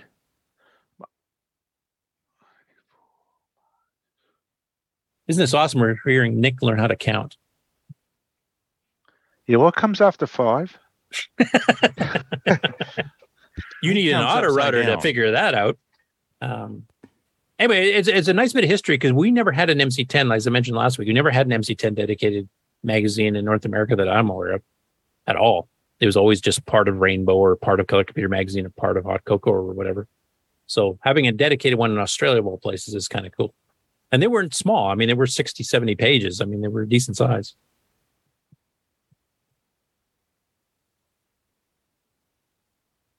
Next after that, uh, Joel Rees uh, published that he's actually gotten his assembler to produce C10 files, which XRoar can then read when emulating the MC10. So I guess his previous version of Summer, because he's had this out for a while, and it is 6800, 6801, 6803. Um, it wouldn't create a file ready to go in an emulator, and now it does. So that's the big difference here. Um, and it's actually got his link to directly to his uh, sourceforge.net, which uh, if you read the show notes in Discord, you'll be able to get that, and I'll also just show what it looks like there. Um, he said one of the things he mentions here is how is this different from any other assemblers? It's closer to the Motorola syntax than many of the options, and that's about it for now. Anyway, it assembles a source I have for fig-Forth and VTL2. And uh, he got some help from Simon Jonassen here of actually being able to handle stuff like POLCAT and input character, output character using the ROM routines or, or duplicating the ROM routines here. So that was some something he had was had a little bit of trouble getting going at the beginning. That's all in there now too. And this is his GitHub project right here. We mentioned 6800, 6801, which 603 is basically just a microcontroller version with a timer and stuff added to it. And then he's got some screenshots here. They probably don't show up super well here on the stream, but uh, this is invoking the assembler to Unix shell. And the next one, looking at the output and object file output, giving you like the opcodes and what the actual bytes to memory are being when you're going through the different instructions, etc. So if you want to do some MC10 assembler development, that's another new tool to uh, to use for that, and it will actually make the C10 files ready to go in XRoar. And finally, uh, this is the Dragon 32 story. So this is actually a Spanish show, and it's a big one. Uh, I was kind of surprised. Um, 234,000 subscribers. So that's getting up there with like, you know, some of the big, big uh, podcasts and, and, and YouTube shows. And it's it's very loosey goosey. Kind of reminds me of Coco Talk a little bit because they're just goofing around and joking and having fun. And they just kind of like ramble on for a good five, 10 minutes. Then they start talking about what they actually came to talk about. That really reminds me of Coco Talk. So they uh, basically are going through the Dragon 32, and some of the uh, people here are not regulars on the show. There's Uncle Ben, is what I gathered the one guy is, and it really is the uncle of one of the younger guys because the younger guy in the middle, I think he was like three years old when the Dragon 32 came out. Now, their being in Spain means they're actually aware of the Euro hard purchasing of it. I was trying to watch the, the Google translated version or YouTube translation version of it, where I discovered there's a bit of a glitch in the way the YouTube thing works if it's just speech in the background, it does a pretty good job. I mean, obviously, you've got some you know syntactical differences between languages that are hard or slang that's hard to translate. But in, in various parts of this video, they have some background music. It's really light. You can definitely hear the voices over it, but it seems to really confuse the auto translate, and it basically just gives up. And then you'll see like occasionally laughter or something like that. That's all you see. So there's whole chunks. I have no idea what they're saying. So any of our Spanish uh, speaking listeners, uh, whether you're from you know so, Central South America or from Spain, uh, that know Spanish. I would love you guys to go through this video and kind of figure out exactly what they're all saying on the chunks that it, it can't translate. And what they do here is they actually they talk about a little bit about the history of it, um, kind of hold it up, show you all the ports and stuff like that, and then they actually plug it into a TV, and then they load in a couple of basic games, uh, three three to be specific. So the first one they loaded up is a battleship clone in basic, and then they play that a little bit, and then they have a uh, golf game which actually is a combination of text entering your clubs and stuff, and then you have a little P mode three graphics representation of it. And then they do a little bit of, I think it's James Garand's uh, Go Fish game from the Tandy six pack of card games. Uh, but you you can tell that they're obviously having a good time, you know, goofing around type thing. They're sitting there waiting for the stuff to load and waiting in the background. So the cameraman, once it's finished loading, goes behind them to show the screen. But they're joking about how long it takes for cassettes to load and how younger people today don't even know what a cassette is. And it's it's it's a very fun sounding show. It, it sounds like what we try to do here. So that was pretty good. Ah, here comes the ads. Thank you, YouTube, you jerks. For some reason, my ad blocker got broke again. I'll have to see if there's another update, but uh, every time I do it, it seems to break faster. So there's a little bit of the battleship game in action. Let's fast forward a little bit here.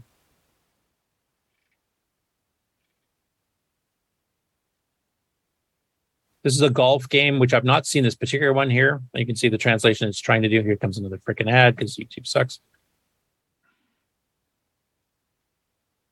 Uh, blah, blah, blah.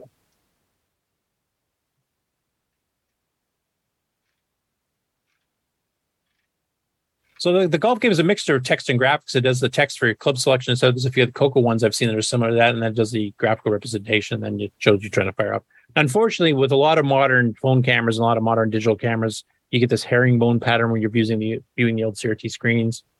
Um, it doesn't look that bad in real life.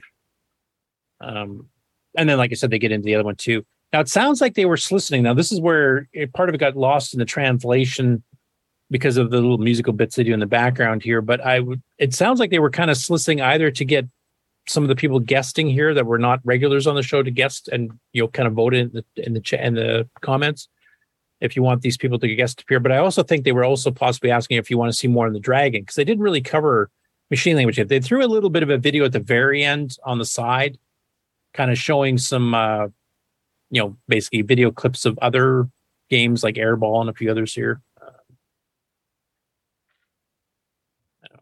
Here. I mean, they threw a couple like you know two second clips of basically of a couple other machine language games. I would like to see them cover those because my gathering from what was translated is that they weren't super impressed. They they did mention that it was basically meant to be more of a programmer's computer rather than a game playing computer. And it sounds like their channel is probably more about the games type thing, but they definitely could pick better the games than just three basic ones. So um, anyway, any Spanish listeners out there, if you guys can go through it and then kind of like fire off to me either in Discord or by email or whatever, uh, you know, what was your general opinion, what they were talking about, and and and the show in general, and then if they do want some suggestions of maybe some other games to try on the dragon, I would love if some of you guys could chip in and, and you know give them some decent ones that would show off the dragon as opposed to just basic games. So it's a good little half hour show. Like I said, it's a pretty popular channel with 234,000 subscribers. So uh, definitely worthwhile if you speak Spanish. And that's it for the news today. Time to wake up, Mark.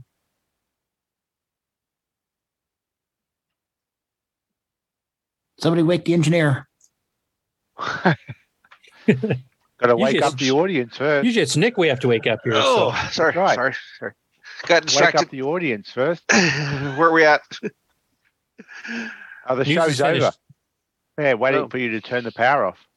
Oh, need to run the outro?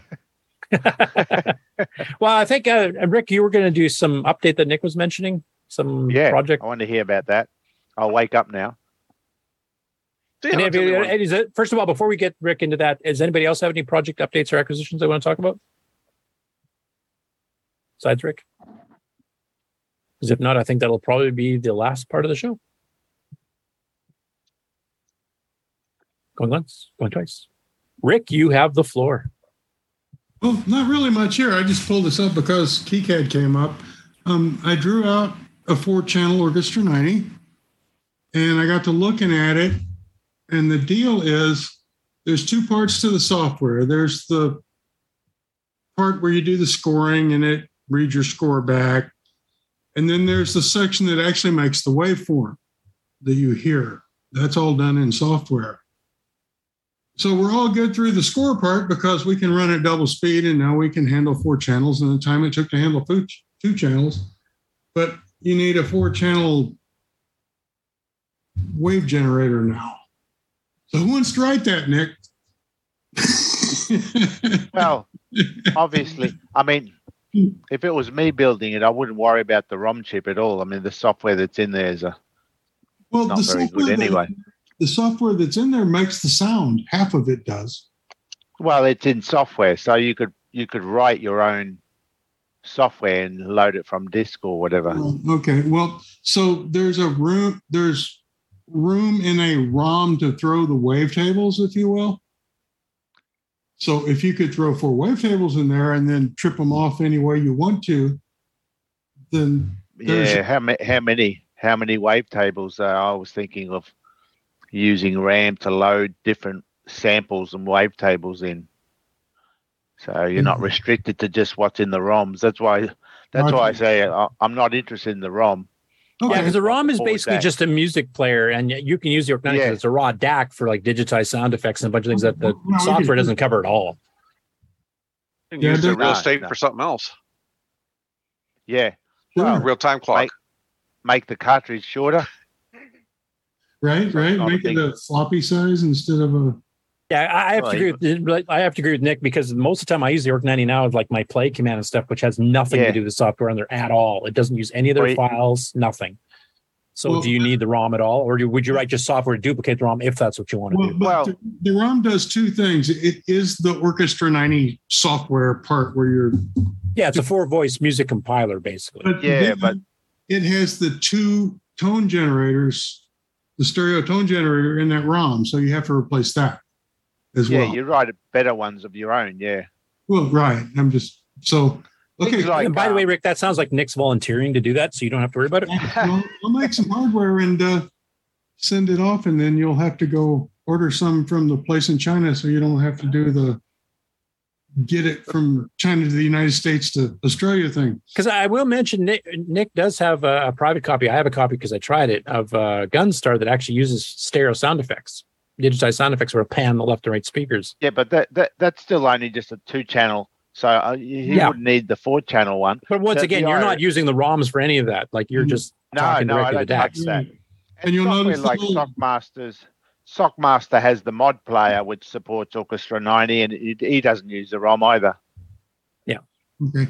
And then we've also got the little switch here. So here's your stereo quad switch and a summing amp here. So we can we can mix it down to two and then throw it to one back to the sound pin into the Coco. And Or you could do Dolby surround sound with this, couldn't you? you've got well, you've got a four, yeah, well, four, two, one. So Well, yeah. I I probably wouldn't have a use for having actual four outputs all at once. I'd probably combine Well, two right, the channels to the left and two to the right. So it's still a standard stereo output. yeah, that's, but that's You have you have four channels.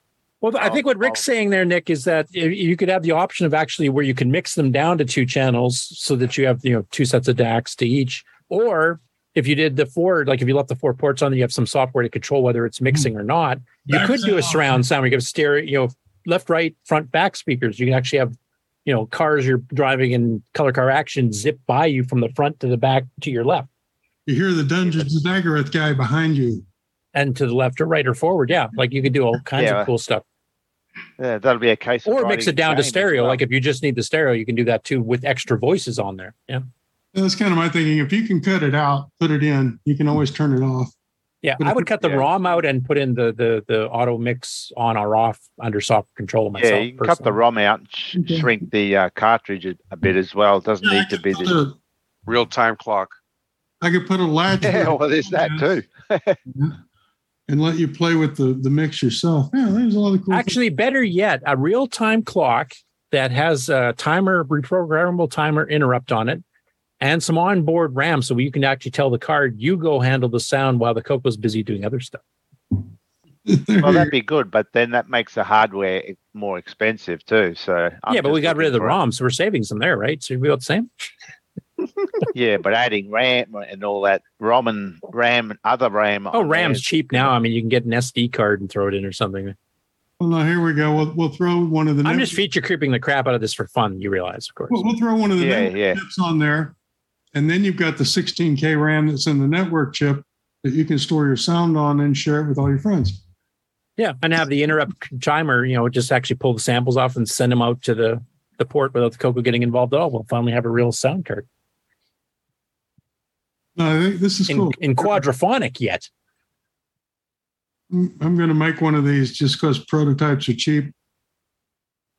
See, Nick, see, Nick, it's not expensive. He just said it's not expensive.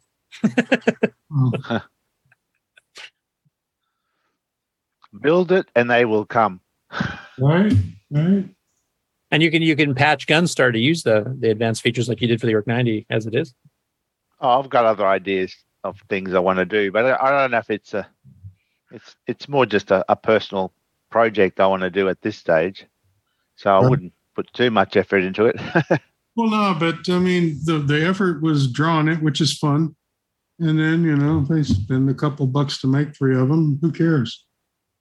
Yeah, and if, if Yeah. it does get enough traction that you can do some cool stuff with it, then you might start using it. Then other people can start using it too. So Well, if, if, if you make it shorter to fit into a normal game cartridge um, case, uh, that would lower. Yeah, I know it. It, it does. I, I know Jim Brain has a uh, A game case would be a game case would be solid uh, surface mount. Then it would fit, but it would also Yeah, cost yeah. more because you would need surface mount of all these obsolete kind of things.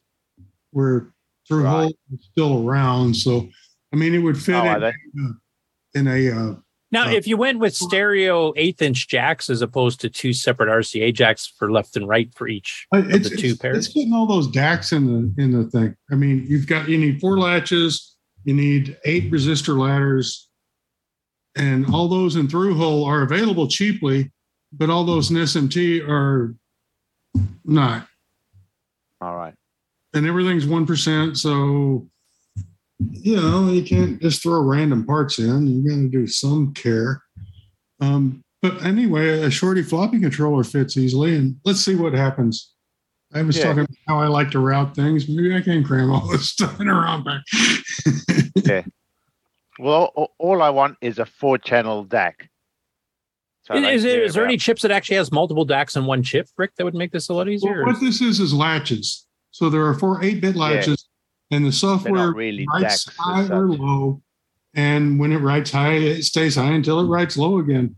And uh, because we're running at double speed, anything the Orchestra 90 could do, we can do by four. Because it could Yeah. do it in stereo. We got twice the speed. So, you know, it would, and it would be interesting because it would be exactly any hack you did for the Orc 90 would work on this card. yeah, So- you have the Yeah. backwards compatibility of like the play command, for example, that everybody has Orc90 So it wouldn't just be another weird sound card that no one's ever seen before. Interesting. yeah. That seems to be our motto in the Coco world. So yeah. Right, right.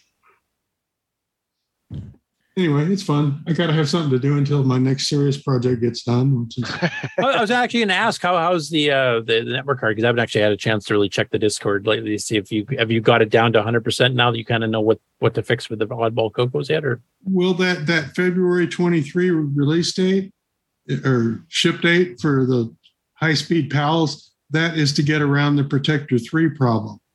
I need a little more switching speed. If you've got a Protector 3 plugged in, that already slows the bus down a little bit, and then I slow down a little bit too much more. So oh, okay so you haven't figured out what the cause of the problem is I know what the issue is. I just can't get a part to fix it right now. So if you have a Protector 3, I'm not the man for you. Um, but beyond that, I'm working with other fun things. Like there's a direct version where there's 16 or 32K of RAM that's directly addressable from the Coco. Now, cram that into OS 9. I don't know how. Um, I did see. a, a quick question too like the protector that's that's Cloud Nine's CPU thing to protect the Yeah, CPU from blowing yeah, up protection does that does it have you tried it with the boys and tech equipment which for some reason I'm blanking the name of it Guardian, and it works fine. oh okay So there's just Yeah. there's just a little bit too much of a Just a timing thing. just a little bit wrong there. And I, Okay. I can save three milliseconds with this other chip if they still made it or get to making it again. So we'll see how that goes. Yeah, But chip in- shortage. In the meantime, like I say, I'm playing with this direct access version where you can have 32K of the network has maintains this 32K for me, and I just have to read it, which could be fun for games and stuff. Um, you know, your shared Diarith idea. And then uh, I'm working on the boot ROM idea. So, I mean, these are all months and months and months down. But the one we have now works okay if you uh, have a multi pack or mini pack, mini multi pack. And eventually, uh, we want to get to uh, okay, you just cram this thing in the side of your Coco and it boots off the network and have a nice day. Okay, so I, I really have to get the next NitrOS-9 because it's got some of those graphical features and stuff that you want to actually use for some of your software to support this. Well, that would be really cool because the software drives the hardware, and you know, until the software. is, I'm still advertising no software, although that's changing rapidly. So I suppose I should change the website to mention, oh yeah, no software except for DHCP and thing and NTP, and yeah, you got some basic utilities out there already. So there's, there's things happening. So yeah, this will be cool. Much But I was going to ask you, Rick. Did you like you were talking about maybe hooking up with Bill, who's much more familiar with networking stacks and stuff than I am, uh, about getting him try to get him involved at some point. Did you manage to get a hold of him? Or? I well, I sent him a Discord. He hasn't replied yet, but I sent a whole wad of stuff, so I wouldn't expect him to. Okay, so I'll have to bug him because he was on the show last week. So Yeah, that's what got me thinking about this whole. Okay, the D series. I could dump all this RAM someplace if I only had a place to dump it. And level three would be pretty good place to. Yeah, I know he's still getting it working because there's there's some core changes to how some certain things work, and you have to do stuff between IO man, the clock, and the kernel and stuff here to, to get it all to work. So that's to know when it's switching memory maps, sub memory maps, I should call them. Uh, Uh, and plus, I, we wanted to try to go through and optimize it a little bit too, because I think there's might be some opportunities to speed up some of that code from back the original version that Alan did. Cool, because my my issue is this is all on the bus. there ain't no memory management yet, so it's it's it's laying somewhere in a big lump to be digested, and uh, you know, Yeah, I, I think honestly, because you have such large packets you're dealing with there, plus some onboard RAM and stuff like you're mentioning, I think it would be better to write a third file manager specifically for that. exactly. Um, and then basically have it as a third option for level three. So you have 16K for SCF and all of its drivers and devices, one for RBF and all of its drivers devices. But I would make a separate NFM or whatever the hell you want to call it hmm. specifically for this card so that it gets its own. Because if you're reading and writing to this, you're not reading and writing to disk simultaneously. You don't have to have that other thing mapped in at the same time Right. which is the whole reason for level three working in the first place is that if you're writing to an SCF device, you're not going to be talking to RBF. That's totally different. You, you wait for another interrupt and then you switch tasks to do that, which case it maps that in. So they're mutually exclusive. So we wander all over the map in the network world too, because you've got you know SCF kind of stuff like the utilities we're using now. That's all pretty much serial stuff. Yeah. But then NFS, you know, Yeah. um, you- That's, that's the biggest problem. We have the DriveWire stuff because DriveWire broke that model. That's why level three does not work with DriveWire because DriveWire has got RBF parts and SCF parts and it's all in one driver. You have to completely rewrite the whole way like that thing works to get it to run with level as three. possible, Yes. And and in addition, so in addition to space for the data, now you need space for another uh, manager. So yeah, we really need level three to come along. I don't know. Yeah. Yeah, because the file manager itself would take some extra system RAM and then you'd be able to split the drivers and stuff apart so it's not taking extra for that. But yeah. But that's a pretty substantial project, but I think it's probably the best way to approach it long term. Okay. So anyway, our our uh, our uh, thing right now is to get some applications going and get this thing useful to people to actually want to play with it, and they will write more things for it. Um, we can. do Well, if, if work dies down, hopefully soon, so I can get back to NitrOS-9, I do have to finish, you know, trying to find that last bug Jim Gary found. Then I have to finish transferring all the software to all the different images because there's a GIME X6809, GIME X609, regular 6809, regular 609, documentation, a bunch of things I have to do. Test it all, make sure I didn't break anything. Um, then I'm hoping because it's Septandy anyway. If I'm really lucky, I'm hoping to out by the end of Sep- September. I'm hoping to have the next NitrOS-9 EOU release out, which will include some of the driver changes you need for the the GUI stuff you're doing. for Basic 9.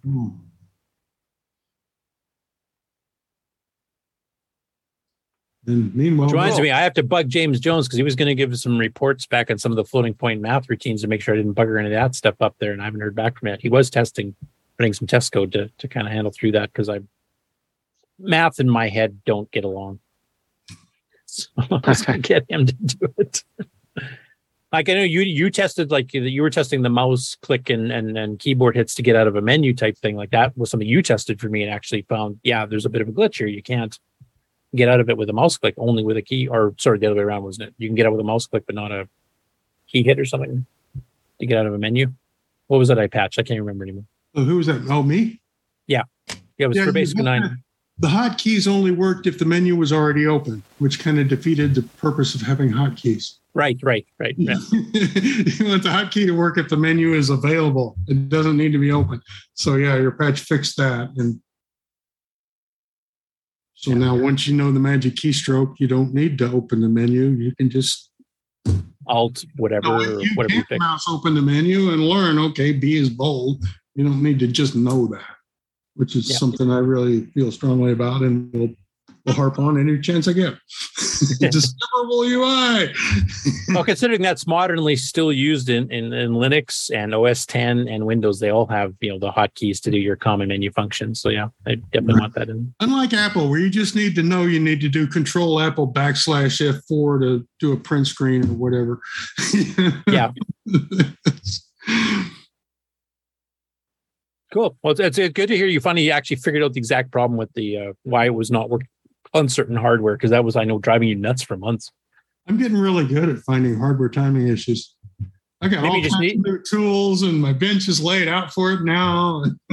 Maybe you just need to use an auto router; it'll fix it all for you. right, right, yeah.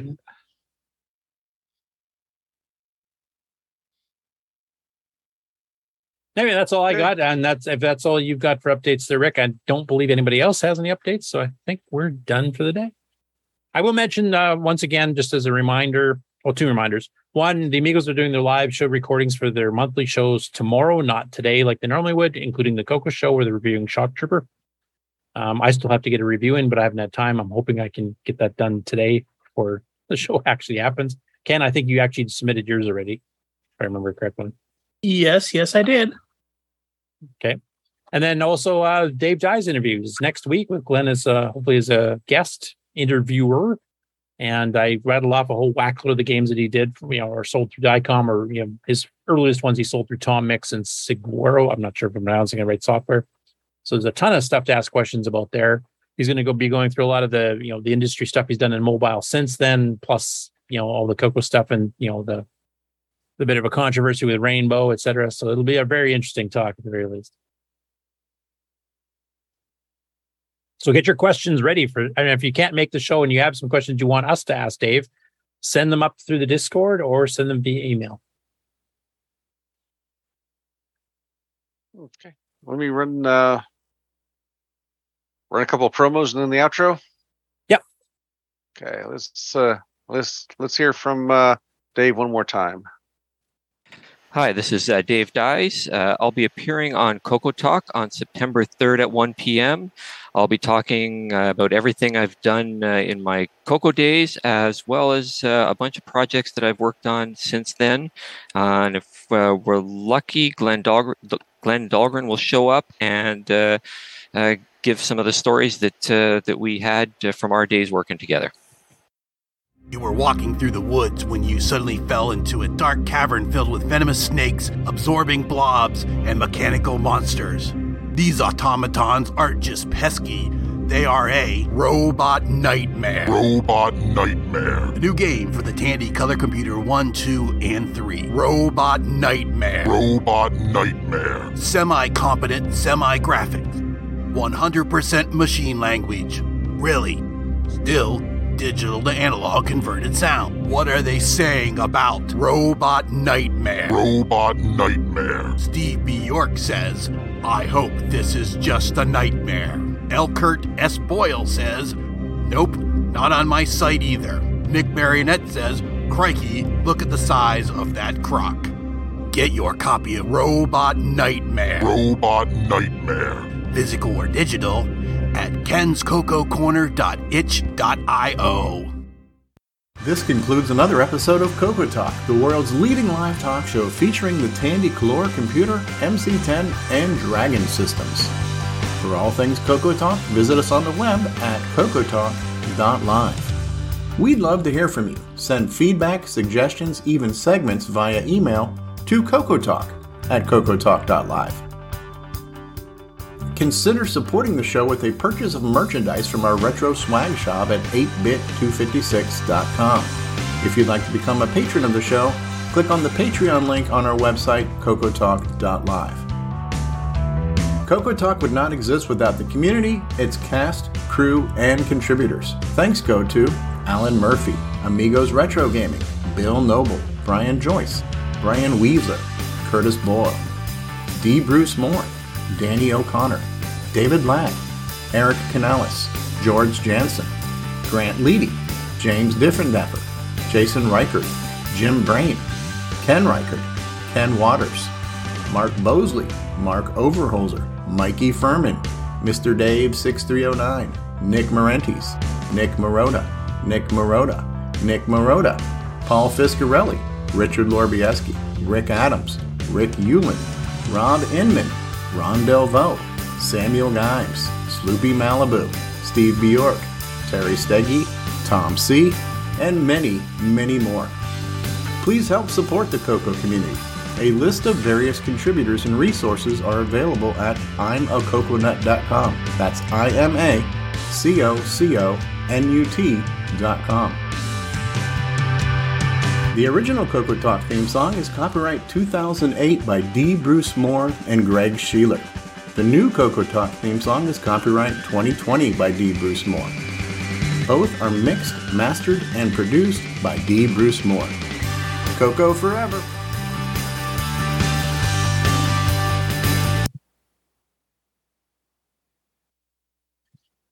Okay.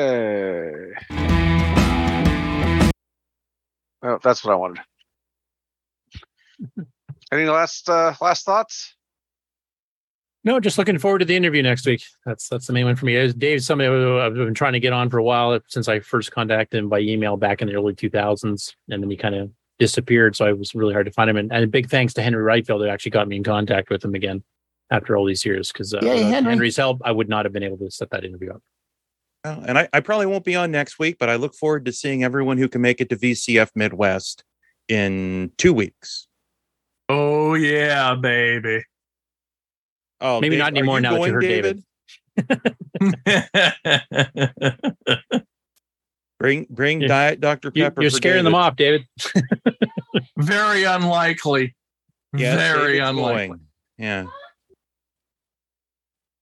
Yep. Uh-oh. Probably camping in the car though, but I'm going. All right. Well, there you go. say goodbye, everybody.